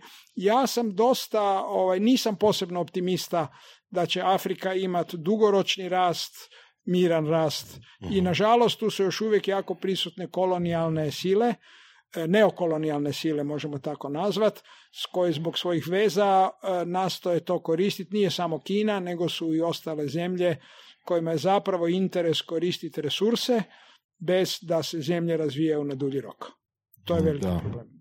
Ne sam čitao da dan danas uh, zemlje, u Africi, zemlje u Africi koje su bile bivše kolonije Francuske, još i dan danas imaju nekakvu verziju Commonwealtha koji zapravo uh, Francuskoj izuzetno pogoduje, ako se, nećemo se detalja, ali, ali uglavnom imaju sporazume koji idu na štetu baš tim zemljama tipa ogromne količine ruda dan danas po izuzetno previše povoljnim uvjetima izvoze u Francusku i tako nešto. Vrlo, dakle, vrlo vjerojatno. Prisutan. Da, konkretno ne znam, ali recimo veliki dio zemalja frankofonske zapadne Afrike i dalje u zajedničko, imaju zajedničku valutu. Kad, a opet ja o novcima, šta ćeš, šta, o čemu drugom da ja pričam nego o centralnim bankama i valutama. I te zemlje su bile vezane na francuski franak. Mhm. Naravno kako je francuski franak nestao uvođenjem eura, danas su vezane na euro. Vezane u znači da je fiksan tečaj. I ko garantira njihovu stabilnost? Francuska riznica. Dan danas Francuska riznica, dakle njihov budžet garantira tih pet zemalja e, zapadne Afrike frankofonske stabilnost njihovih valuta. One imaju stabilan novac, ali zapravo ovise o stabilnosti, o stabilnosti zavise o političkoj volji Francuske. Uopće ne sumnjam da Francuska iz toga izvlači ekonomsku korist. Uopće ne sumnjam. Na način e, kako, ovaj, kako njima odgovara. Slično je, ponavljam, spomenuo sam ovaj, e, zemlje bogate bogate rudama. Evo Bocvana. Bocvana je dva milijuna ljudi, veliki teritorij, bogata dijamantima. Nastoje diverzificirati, ali zapravo veliki dio njihovog budžeta i dolazi iz trgovine dijamantima. A trgovinu dijamanata u svijetu ipak kontrolira par velikih igrača. Da. Uh, najmnogoljudnija zemlja Afrike, Nigerija, nafta. Ja dok sam bio, trebali smo kao misija ići u Nigeriju, gdje je vrlo ljubazan guverner rekao, hvala ovaj, u vezi tehničke pomoći, čime ja vama mogu pomoći, meni pomoć ne treba. to je bilo dok je cijena nafte bila visoka i 80%, dakle četiri petine budžeta Nigerije ovisi o cijeni nafte. mm Kak je pala cijena nafte, opa, mhm. ogromni problemi su nastali. I etničke tenzije i Boko Haram na sjeveru i političke, politički problemi. Dakle, Afrika ima jako puno problema, apsolutno. Da. Čuo sam zanimljivu strategiju Kine, jeli, da idu tamo među ostalim i kao izvođači radova i onda država sklopi s njim ugovor, nešto kao što smo mi sklopili za Pelješki most, da se izradi nešto, bilo to tvornice ili autoceste ili, ili što god, zgrade. I uvjeti su povoljni, uvjeti su povoljni, ali ok, sad ispod cijene drastično, jeli, ali tipa kad i ako taka država koja je to naručila bude u problemima pa ne može isplatiti, odnosno ne može jel, Kini uh, isplatiti te novce koji su ugovoreni, onda stoji klauzula u ugovoru gdje Kina preuzima to što je izgradila i onda ili kroz koncesiju ili trajno onda naplaćuje korištenje toga što su upravo napravili. Jel, što je baš genijalni model. Ono. Odeš tamo, napraviš autocestu i računaš na to da će ta država koja je naručila propast i jel, ostaće ti autocestu. Da, neokolonijalizam, da. Mislim, ja dok sam studirao, to je bilo davno, onda smo govorili o kolonijama, neokolonijama, ali to je sada kineska ekspanzija. Nego samo ako se mogu vratiti na još jedno šta radi Zapad u Africi. ja sam stanovao u Akri, tamo sigurnost je ok, međutim i dalje je to bio ograđeni sa bodljikavom žicom kompleks nekoliko kuća sa stanovima. Čuvari do duše nisu imali oružje, ali isto nije se moglo ući unutra. Dakle, nije baš da je e, da je, kak bi rekao, da mirno spavate s otvorenim prozorom cijelu noć. To je u redu. Ja sam se na to naučio i to je bilo ok. Hodat po prašnjavoj cesti i gledat, da ne idemo u detalje, e, kako ljudi jedu i žive i spavaju po cesti. Međutim, sam onda ustanovio da je kilometar od mene, i zato to govorim pogotovo informatičarima, jedan od najvećih deponija elektroničkog otpada na svijetu. Akbe Boši gdje su nažalost djeca, mala djeca, da bi došla do metala iz starih kompjutora i tako dalje, palila sa stiroporom, možete misliti kakvi su to plinovi koji se razvijaju otvorni, koliko se ti ljudi truju u tim prostorima. E sad, kako uopće ti kompjuteri dođu jer se to zabranjuje? Donacija.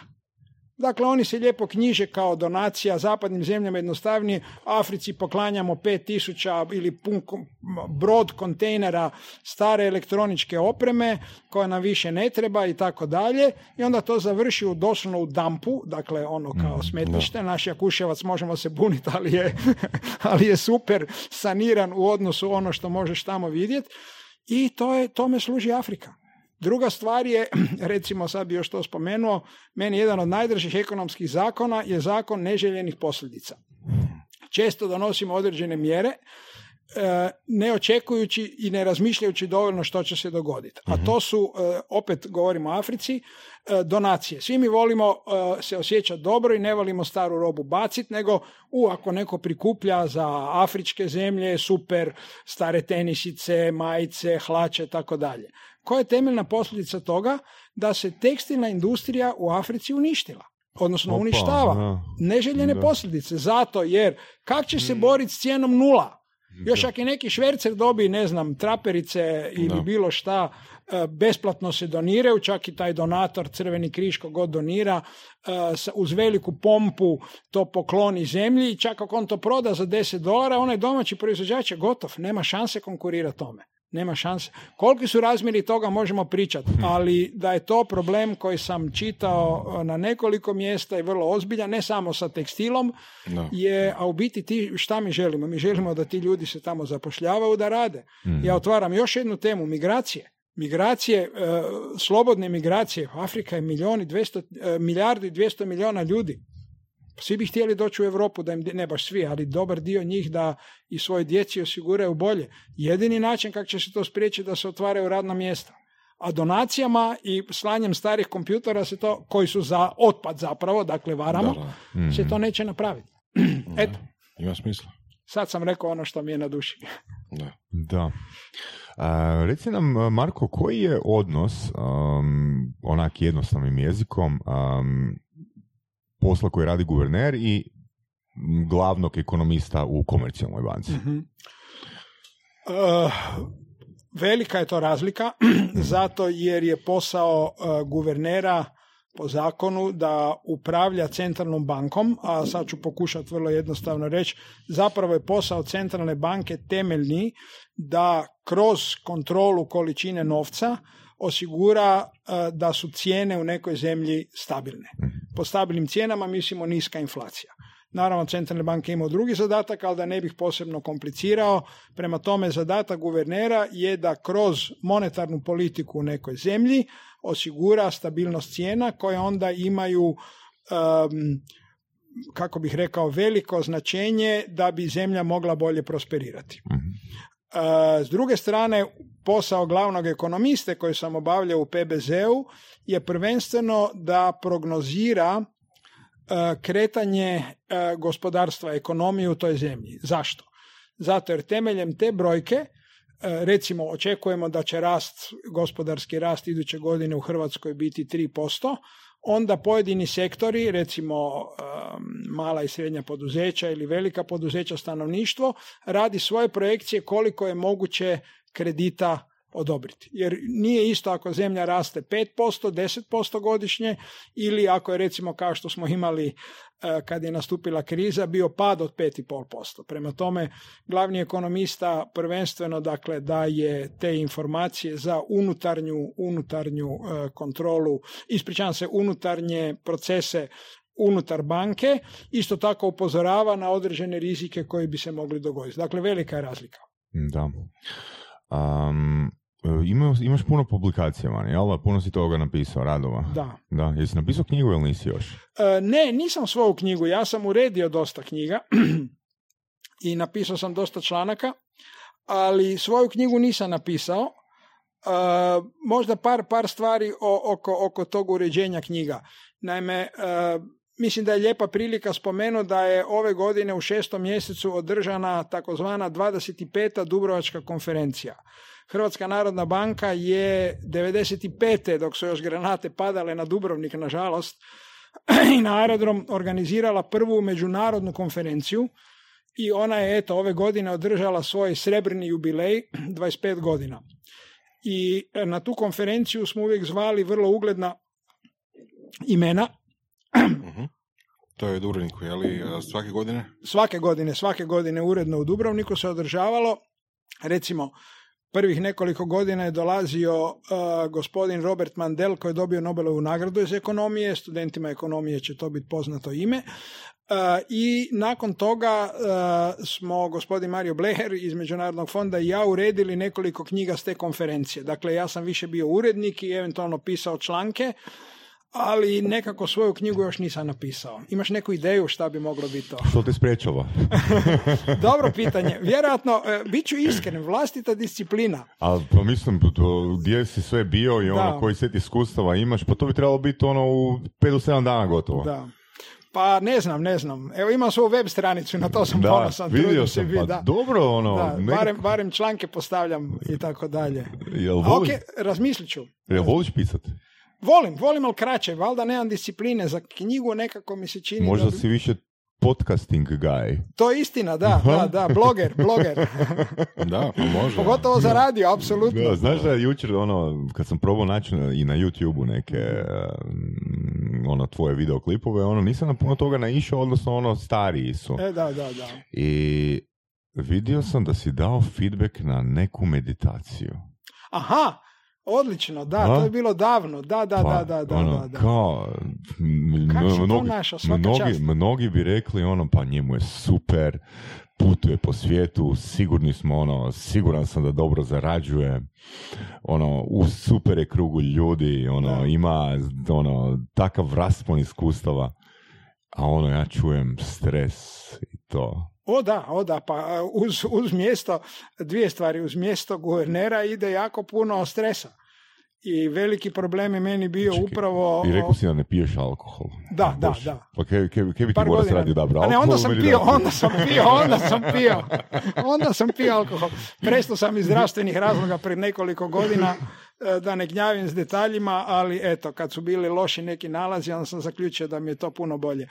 Ali što se tiče ovoga, da, ja sam se par godina bavio uh, transcendentalnom meditacijom, valjda od tuda onda bilo, pa su me jednom snimili, snimili u vezi toga jedan, jedan centar, centar u, u, u Zagrebu, mm koji je to bio. Pretpostavljam da je to taj klip, nisam ga dugo vidio.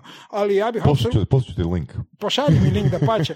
Ali ja bih vrlo, ja bih stvarno preporučio, mislim da je meditacija bez obzira na vjerske, uh, vjerska opredjeljenja, mm. kako bih rekao, nešto što, eto, čovjek malo uđe u sebe i bolje spozna sebe. Kad čovjek radi aktivne poslove, onda često izgubiš samog sebe. Evo, mhm. ne, znam koliko smo spremni ići u freudovske teme, samo analiza, ali evo, spominjem... Baviš se samo analizom? Pa bavim se da se nastavim smiriti, da, nastavim se smiriti. Zadnje vrijeme se bavim trčanjem više da me smiri. O, super. Da, da, da, da. Da, mi smo se počeli baviti podcastima da se... Odlično, pa to je dobro. To je to. da. A, ima različitih metoda, različitih škola meditacije. Zašto baš transcendentalna? Pa reći ću iskreno, zato jer mi je kćer išla u taj centar tada. Aha, ok. Ovaj, I onda je uh, moju bivšu ženu, rekao sam da sam se rastao, i mene brinulo ovaj, gdje to ona ide, zašto je nema, kakve su to meditacije cijelo popodne i tako dalje. I onda sam ja krenuo u taj centar. I Undercover. Sam, undercover. Ne, ne, ne, rekao, deklarirao sam se jasno.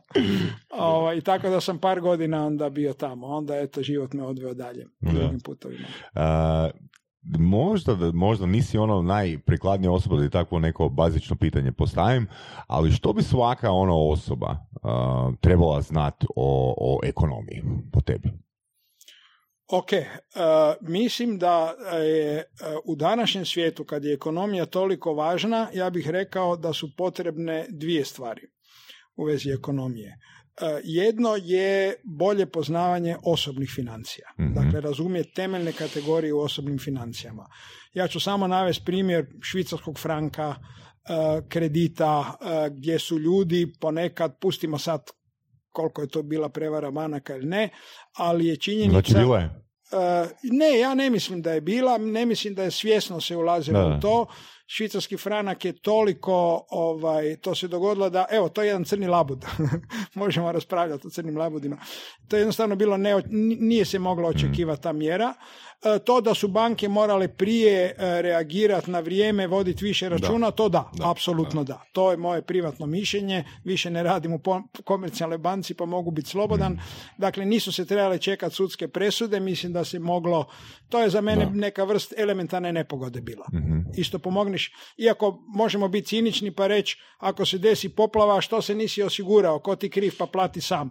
Naravno da postoji solidarnost na neki način. Tako je švicarski franak, niti su po mom mišljenju banke znale, niti potrošači, pa se moralo naći neko rješenje, ali nije. Dakle, prva stvar je bolje poznavanje osobnih financija, a druga stvar je e, poznavanje temeljnih kategorija iz makroekonomije o kojoj sam govorio.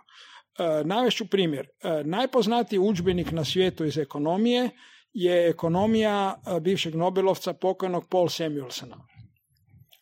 Paul, sigurno je puno ljudi čulo za njega. To je knjiga koja je namijenjena neekonomistima. Dakle, on je bio profesor na Massachusettskom institutu tehnologije gdje studiraju inženjeri, budući vrhunski, ne znam kojih struka. Međutim, smatralo se da unutar jednog semestra, to je bio jednosemestralni, jest da je knjiga od jedno 600-700 strana, jednosemestralni predmet, Je li da- ima slike? Slike. ima, ima i slika, ima grafikona, ima, ima. Nema, nema pejzaža, a, nema, nema, nema Instagram i Pinterest fotografija, ali ima, ima grafikona, jednostavni grafikona, jer je to elementarna knjiga. Dakle, elementarno poznavanje glavnih kategorija.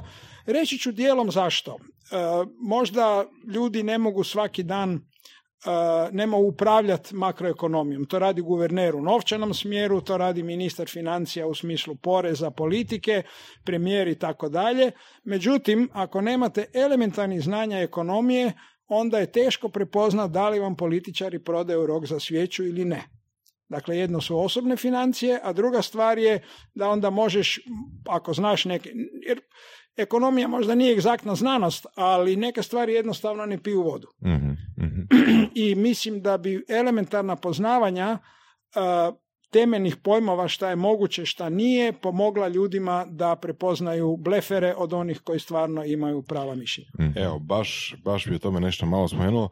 A, jako često se čuje, nažalost, jer obrazovanost u financijskim pitanjima je jako malo kod nas. A, tipa ono, zašto ministar financija ne bi nare- naredio HNB-u da šta ja znam,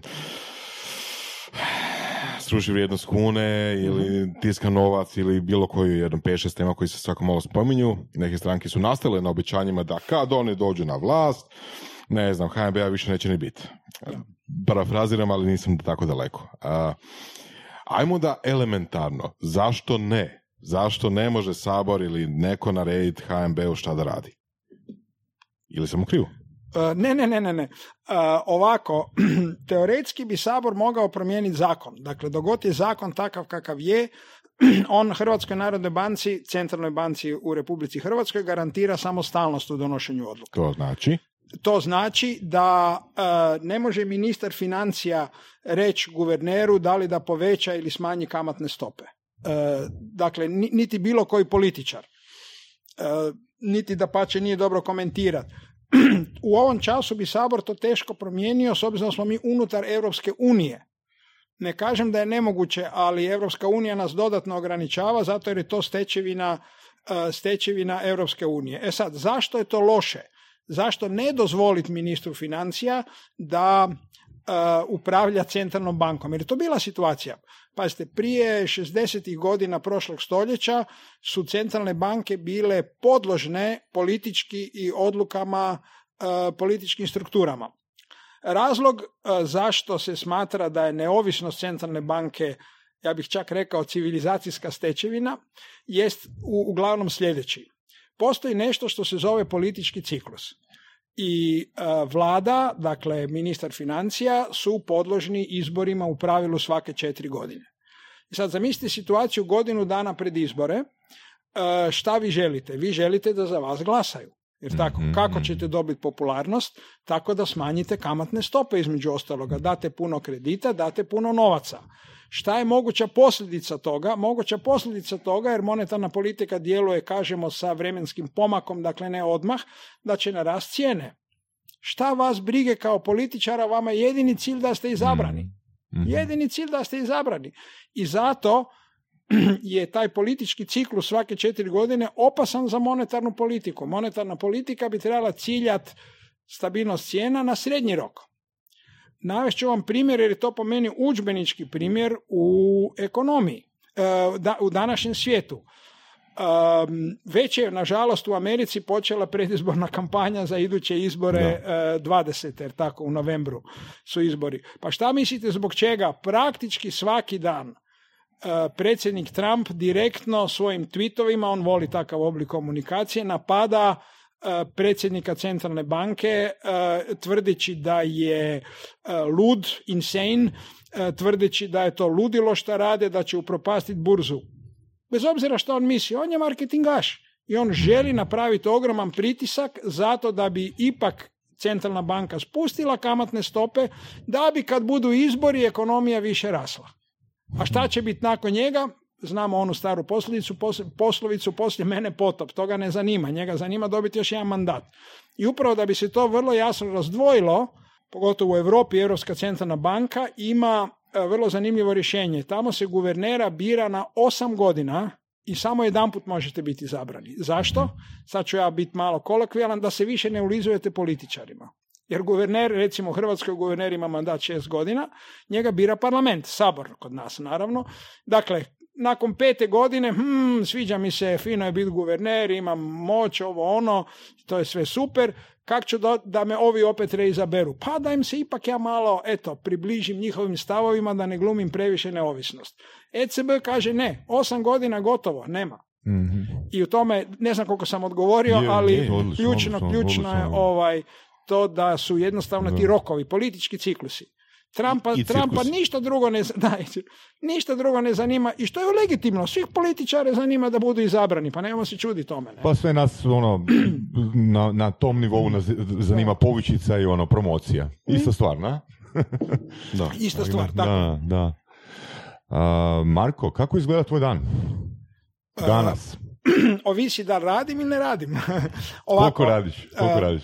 Pa ovako, gledaj, e, ja sam... Čekaj, trenut... sada si konzultant. Sad sam konzultant, trenutno sam e, na poslu u Sarajevu, međutim mm. ja sam tamo pola mjeseca, dakle radim dvije sedmice, kako kažu u Bosni, kažu sedmica, ne tjedan dana, e, dva tjedna sam u Sarajevu i onda sam tamo intenzivno radim na tom projektu, ja sam tamo posebno savjetnik za centralnu banku njihovu, mhm. to je moje područje, a sad sam u Zagrebu, onda e, dijelom radim, pa mailovi i tako dalje, a dijelom uživam.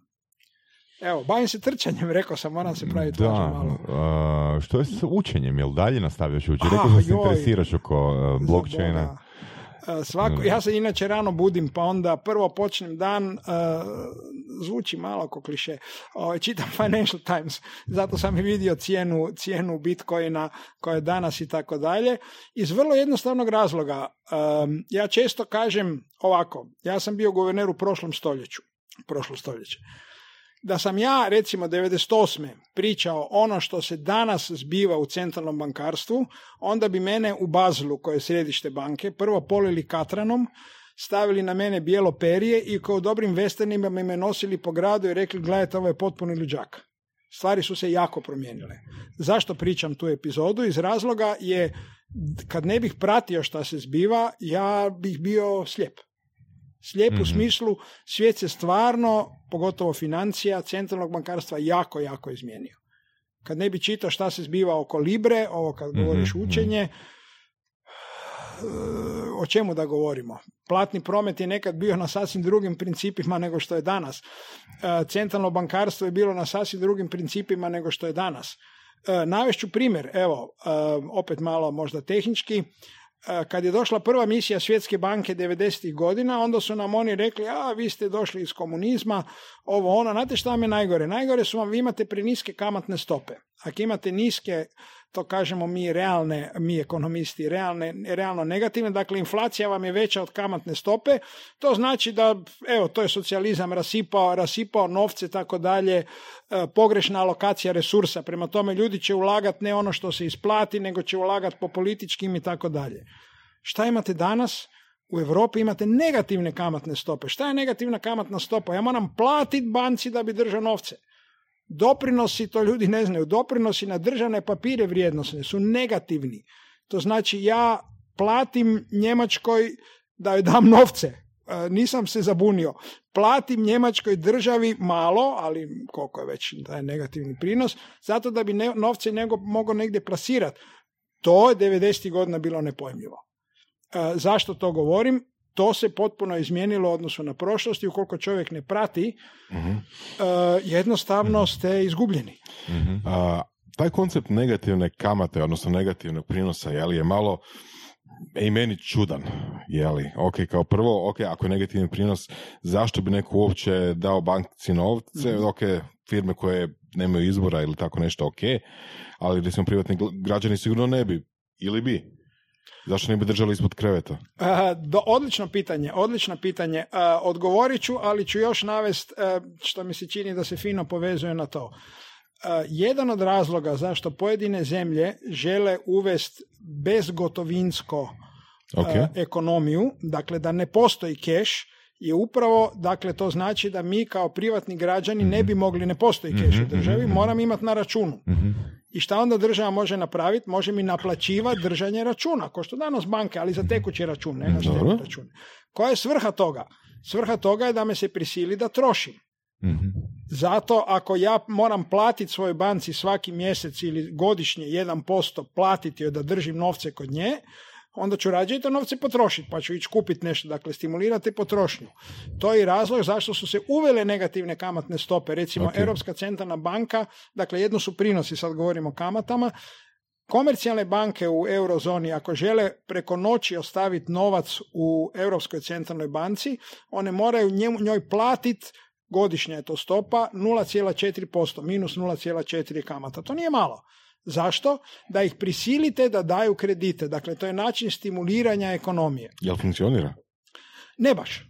Ne baš. Ja sam isto, ja kad je uveden taj koncept, to je Švedska počela razmišljati, ja sam, mislim, kak da, to je kao da mi kažeš danas da se ovaj, uh, sunce vrti oko zemlje, mislim, ono, kopernikanski obrat, ali u nekakve negativne kamate. Zato govorim, ja sam odgajan u prošlom stoljeću, meni je to stvarno, ali danas imaš Japan, uh, Švicarska i ECB i još neke banke koje imaju, Švedska, koje imaju negativne kamatne stope da bi na taj način stimulirale ekonomiju. Zato jer je nakon krize se javio problem da se ne troši dovoljno. Da, da, da. Mislim, da. ok, da, ali Meni... duše jesu smanjile kamatne stope za, za građanstvo, ili tipa za Da. nekretnine, ili tako nešto zadnjih godinu, dvije dana. Je, je, nominalno Jesu. su pale, da. Da, ali opet ne čini mi se da se dogodilo drastično Ne. veća ponuda kredita niti, Ne, za, ne, nije, nije, nije, niti nije. za firme, niti za išta. Zato jer ne ovisi samo o cijeni, ovisi o rizicima, ovisi o puno drugih stvari. E, samo da se vratim na, na nisam završio e, misao, a to je svoj, ja sam kriv. E, kad postoji keš, onda ne, neće stanovnici držati u, u Mm. banci i plaćat, nego će akumulirati u gotovom novcu. Naravno, ne. I to se zbiva u velikoj mjeri što radi da se ne plaća u porezi, ali dijelom, dijelom radi toga, ne, da bi se izbjeglo, ovaj, da, da, se, da se ne plaća naknada. Zašto firme to rade ili zašto banke rade? Jer nemaju alternative. Dakle, nisu sve, e, sad, go- sad se vraćam na prinose državnih obveznica, nisu na sve države prinosi negativni. Na Njemačke, zašto? Jer je sigurno. Mhm.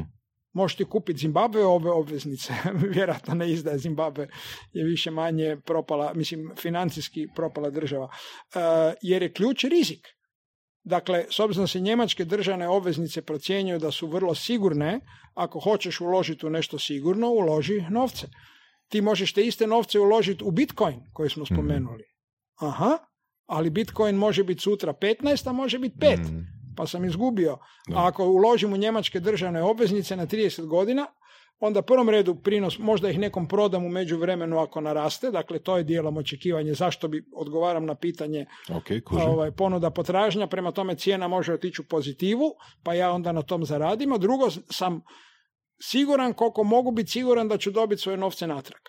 Ili 0,04% manje, jel? Da, i 0,04% manje, ali to je mala cijena da znam da ću ih dobiti natrag. Da, da. Ako uložim u neki drugi projekt, pitanje je šta će se dogoditi. Nije jedna zemlja bankrotirala. Kupi, kupi argentinske obveznice. Argentina, mislim, pet šest puta u svojoj povijesti bankrotirala. Ne? Šta znači bankrotirala? Ha, ne vratim ti dug ili otpišem ti 80%. Mm. Eto. Kako ti stojiš po pitanju osobnih financija? Ne moraš nam brojke prezentirati, A ne, nego, nego ula, ulažeš, ili tako? Cijeli život ulažeš, ili? Ne, Ne? ne, svi se čude, ne. Mene su ljudi često pitali da li ulažem u dionice. Ja nemam jedne dionice. Ja sam vrlo... Ok, kon- To je onako čudno već. Je, ali gle, tak je. E, to su privatne preferencije. Ja sam puno pričao... Tako da Vorac nema niti ništa previše u kriptovalutama, ne? A to nema- to ne-. Ne, ne, ne, ok, ja sam, da, ja sam, tu, tu sam je jako atipičan. I to se često raspravljam i ne znam da li ste razmišljali, da li mogu vam ovdje predložiti moj vrlo dragi prijatelj i suradnik Velimir Šonje, Mhm. koji je poznat, ovaj, poznat Na listi je. ekonomista, Da, da, da. na listi je super, Da. odlično.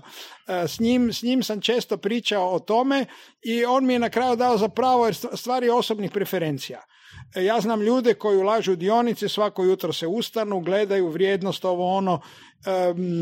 Meni to jednostavno nije ugodno. Što ti nije e, ugodno? Nije mi ugodno gleda da li će vrijednost narasti ili past. E, ja imam novce u banci i to je to. Na- Jednostavno. Na, štednji? Na štednji, da. Da? Da, Viš, da, to da. fakat nisam očekivao. Pa znam, nije niko očekivao. da, da, da. Niko nije očekivao. Meni uvijek, pa kak pa ti si guverner, pa daj nam reci di da ulažemo. Ja sam vam zadnji koji će vam dati savjet.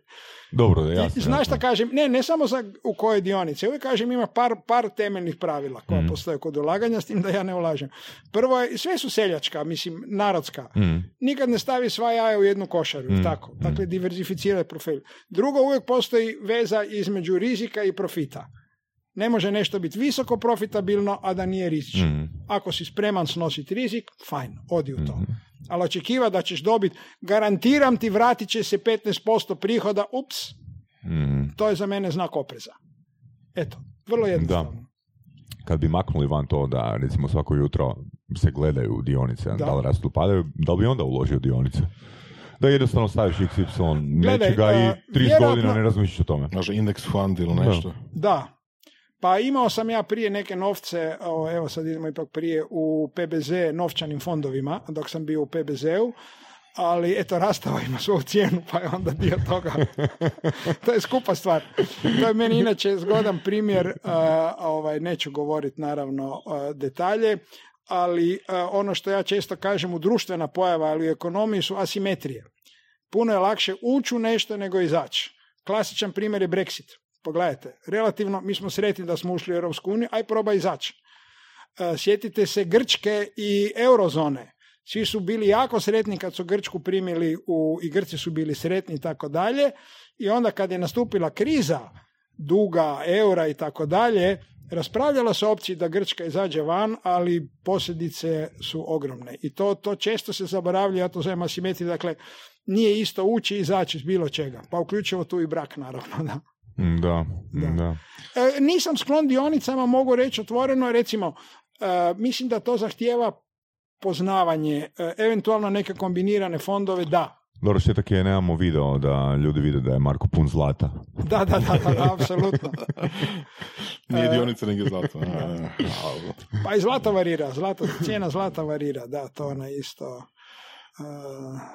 Ja imam eure doma, šalim se, nemam. pa to je stari način štednje. Uvijek smo štedili u, sad više nema njemačke marke, nekad davno.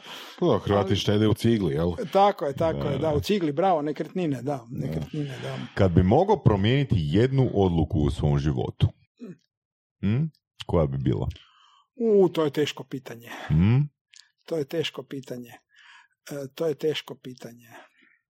Jel bi, da, uh, da Reci, hoćeš da promijenimo pitanje? Ne, ne, ne, ne, ne, može ostati, ali evo, da, evo, dve, 30 sekundi da razmislim, evo, može, može. ne znam, puštate muziku, džingl neki i tak dalje, dok ja... Dok ja nešto. Znaš šta, znaš šta bi promijenio? Mi tvoj zlato. E, reći ću ti, gledajte moje zlato, da. Evo ga, čak mi i Garmin sat jeftin, najjeftiniji 35. ovaj, znam šta bih e, ne bih gubio vrijeme par godina na akademsku karijeru. Ja sam, dakle, od kad sam završio fakultet, to je bilo 81. do 92. sam zapravo radio na ekonomskom fakultetu.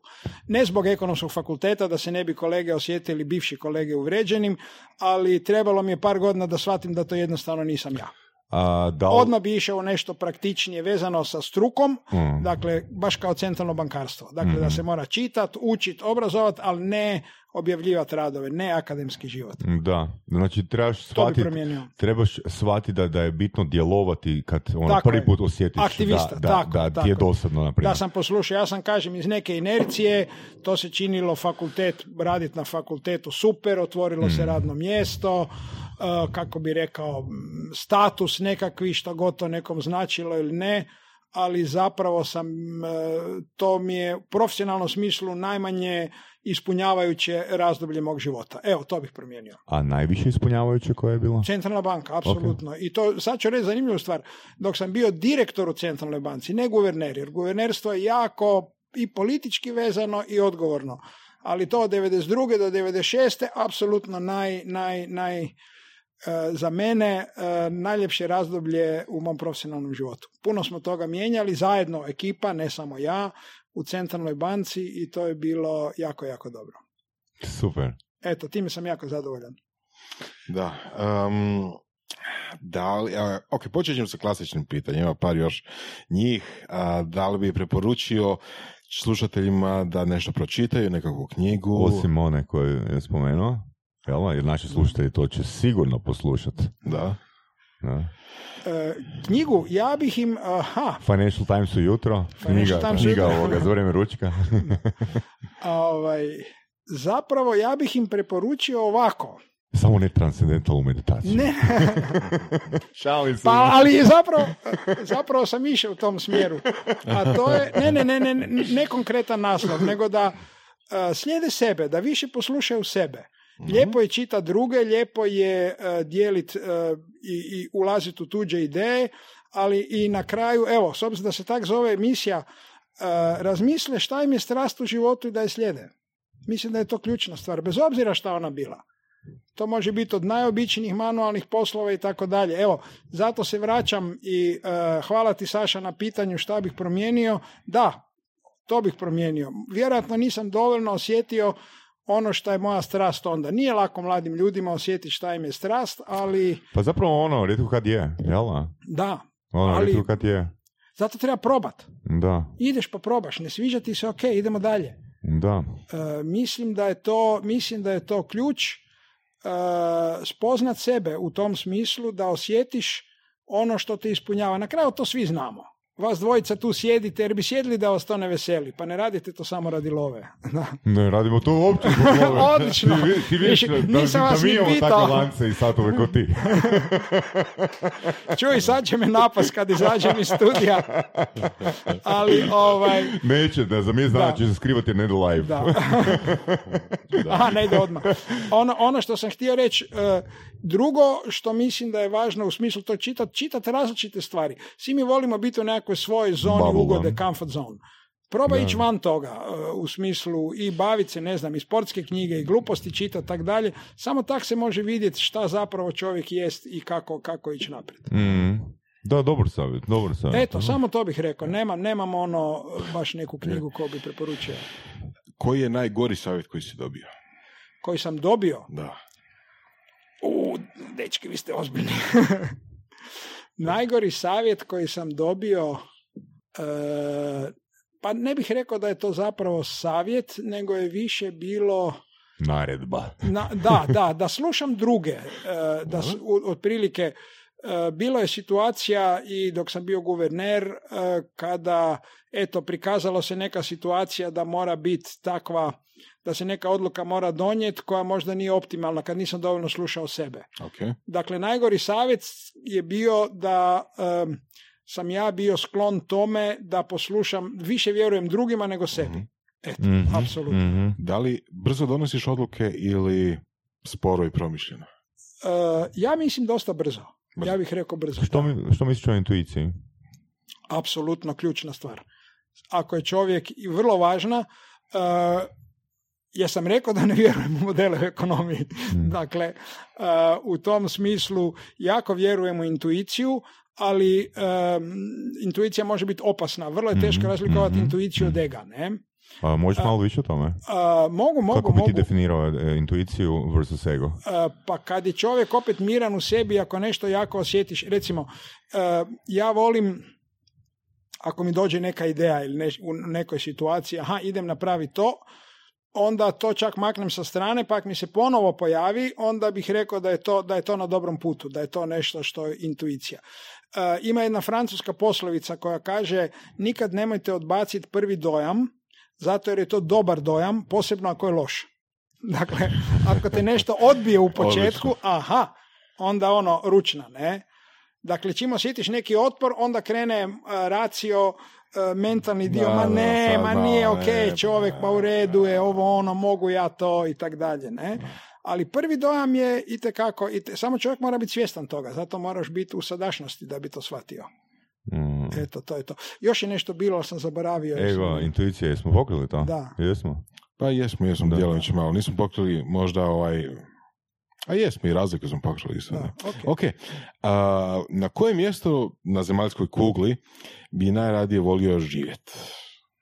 Što može uključivati i ovo sada, mislim. Pa ono, Da, ok. apsolutno, da. Meni je super u Zagrebu i ovdje u Toplo, Hrvatskoj. hladno, se vratio toplo, negdje, tipa. prehladno. Da. Ne, ne, živio sam u puno gradova, rekao sam. Živio Da. sam i u, govorim kad sam živio, znači preko godinu dana, i u Tirani, i u Washingtonu, i u, u, u Sarajevu, e, u Kijevu, Gani, Jel, jel te onda je obitelj pratila e, na svim tim mjestima? e, dijelom. Mhm. To znači kad sam prvi put išao u Tiranu 2000. godine, tada je to bilo ono što se kaže mjesto gdje nije mogla ići obitelj. Mhm.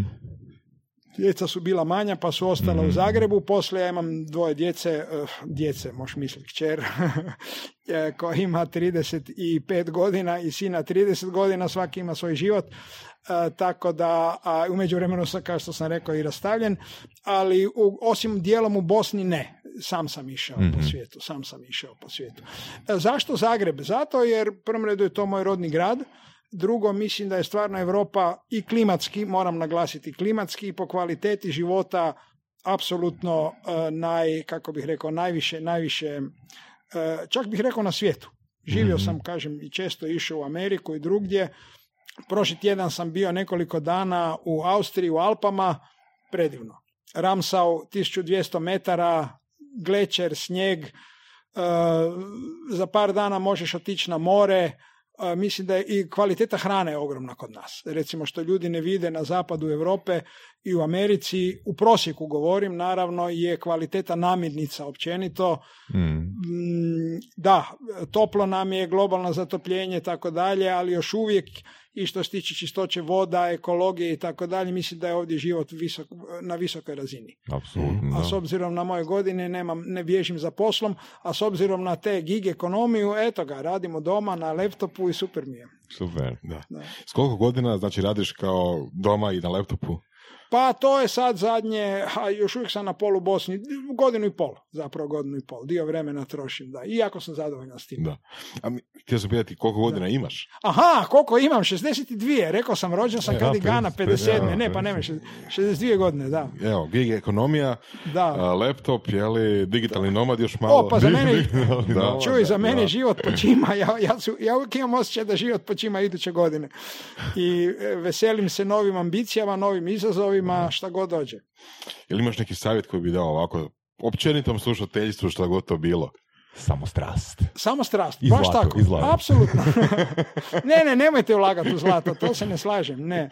A, rekao sam neću da vam ja, okej. Čuj, op- opasno je s vama, vi ste, slušaš, slušaš i pamtiš, to su dvije osobine koje moram. A, ovako da kvalificiram, nemojte ulagati samo u zlato, nego diversificirajte vaš portfelj. Diversificirajte vaš, malo zlata je dobro. Malo zlata, Marko, dobro. super, Evo ga. ovoga, hvala ti puno, Voras, moram ono reći, fakat si genijalna pitanja postavlja ono Marku. Hvala, hvala. A, Božo, hvala ti puno na preporuci i ono, baš mislim da je vrijeme da negdje u rujnu otvorimo malu seriju o osobnim financijama Mislim u da da. To bi bila super ideja. ne? Da. E, Ako ja mogu reći na kraju, hvala vama obojici. E, Stvarno imao sam divnog sugovornika. e, Ovaj, uvijek je u takvim emisijama malo koliko da čovjek nije pretehničar, dakle da ne optereti je sad publika će, odnosno slušatelji će sami o tom odlučiti, ali bila mi je zadovoljstvo i čast diskutirati s tobom Saša naravno, ali baš je bilo ugodno. Je, Hvala vam je, puno. Super. Hvala. I želim još puno strasti. Da, super. Biće. Slušali ste podcast Surove strasti. Ako vam se sviđa, lajkajte. Ako se slažete s gostom, komentirajte. Ili ako se ne slažete, Ako imate pitanja za ovog ili druge goste, pišite nam u komentarima. šarite nas prijateljima sa sličnim interesima i čujemo se u sljedećoj epizodi.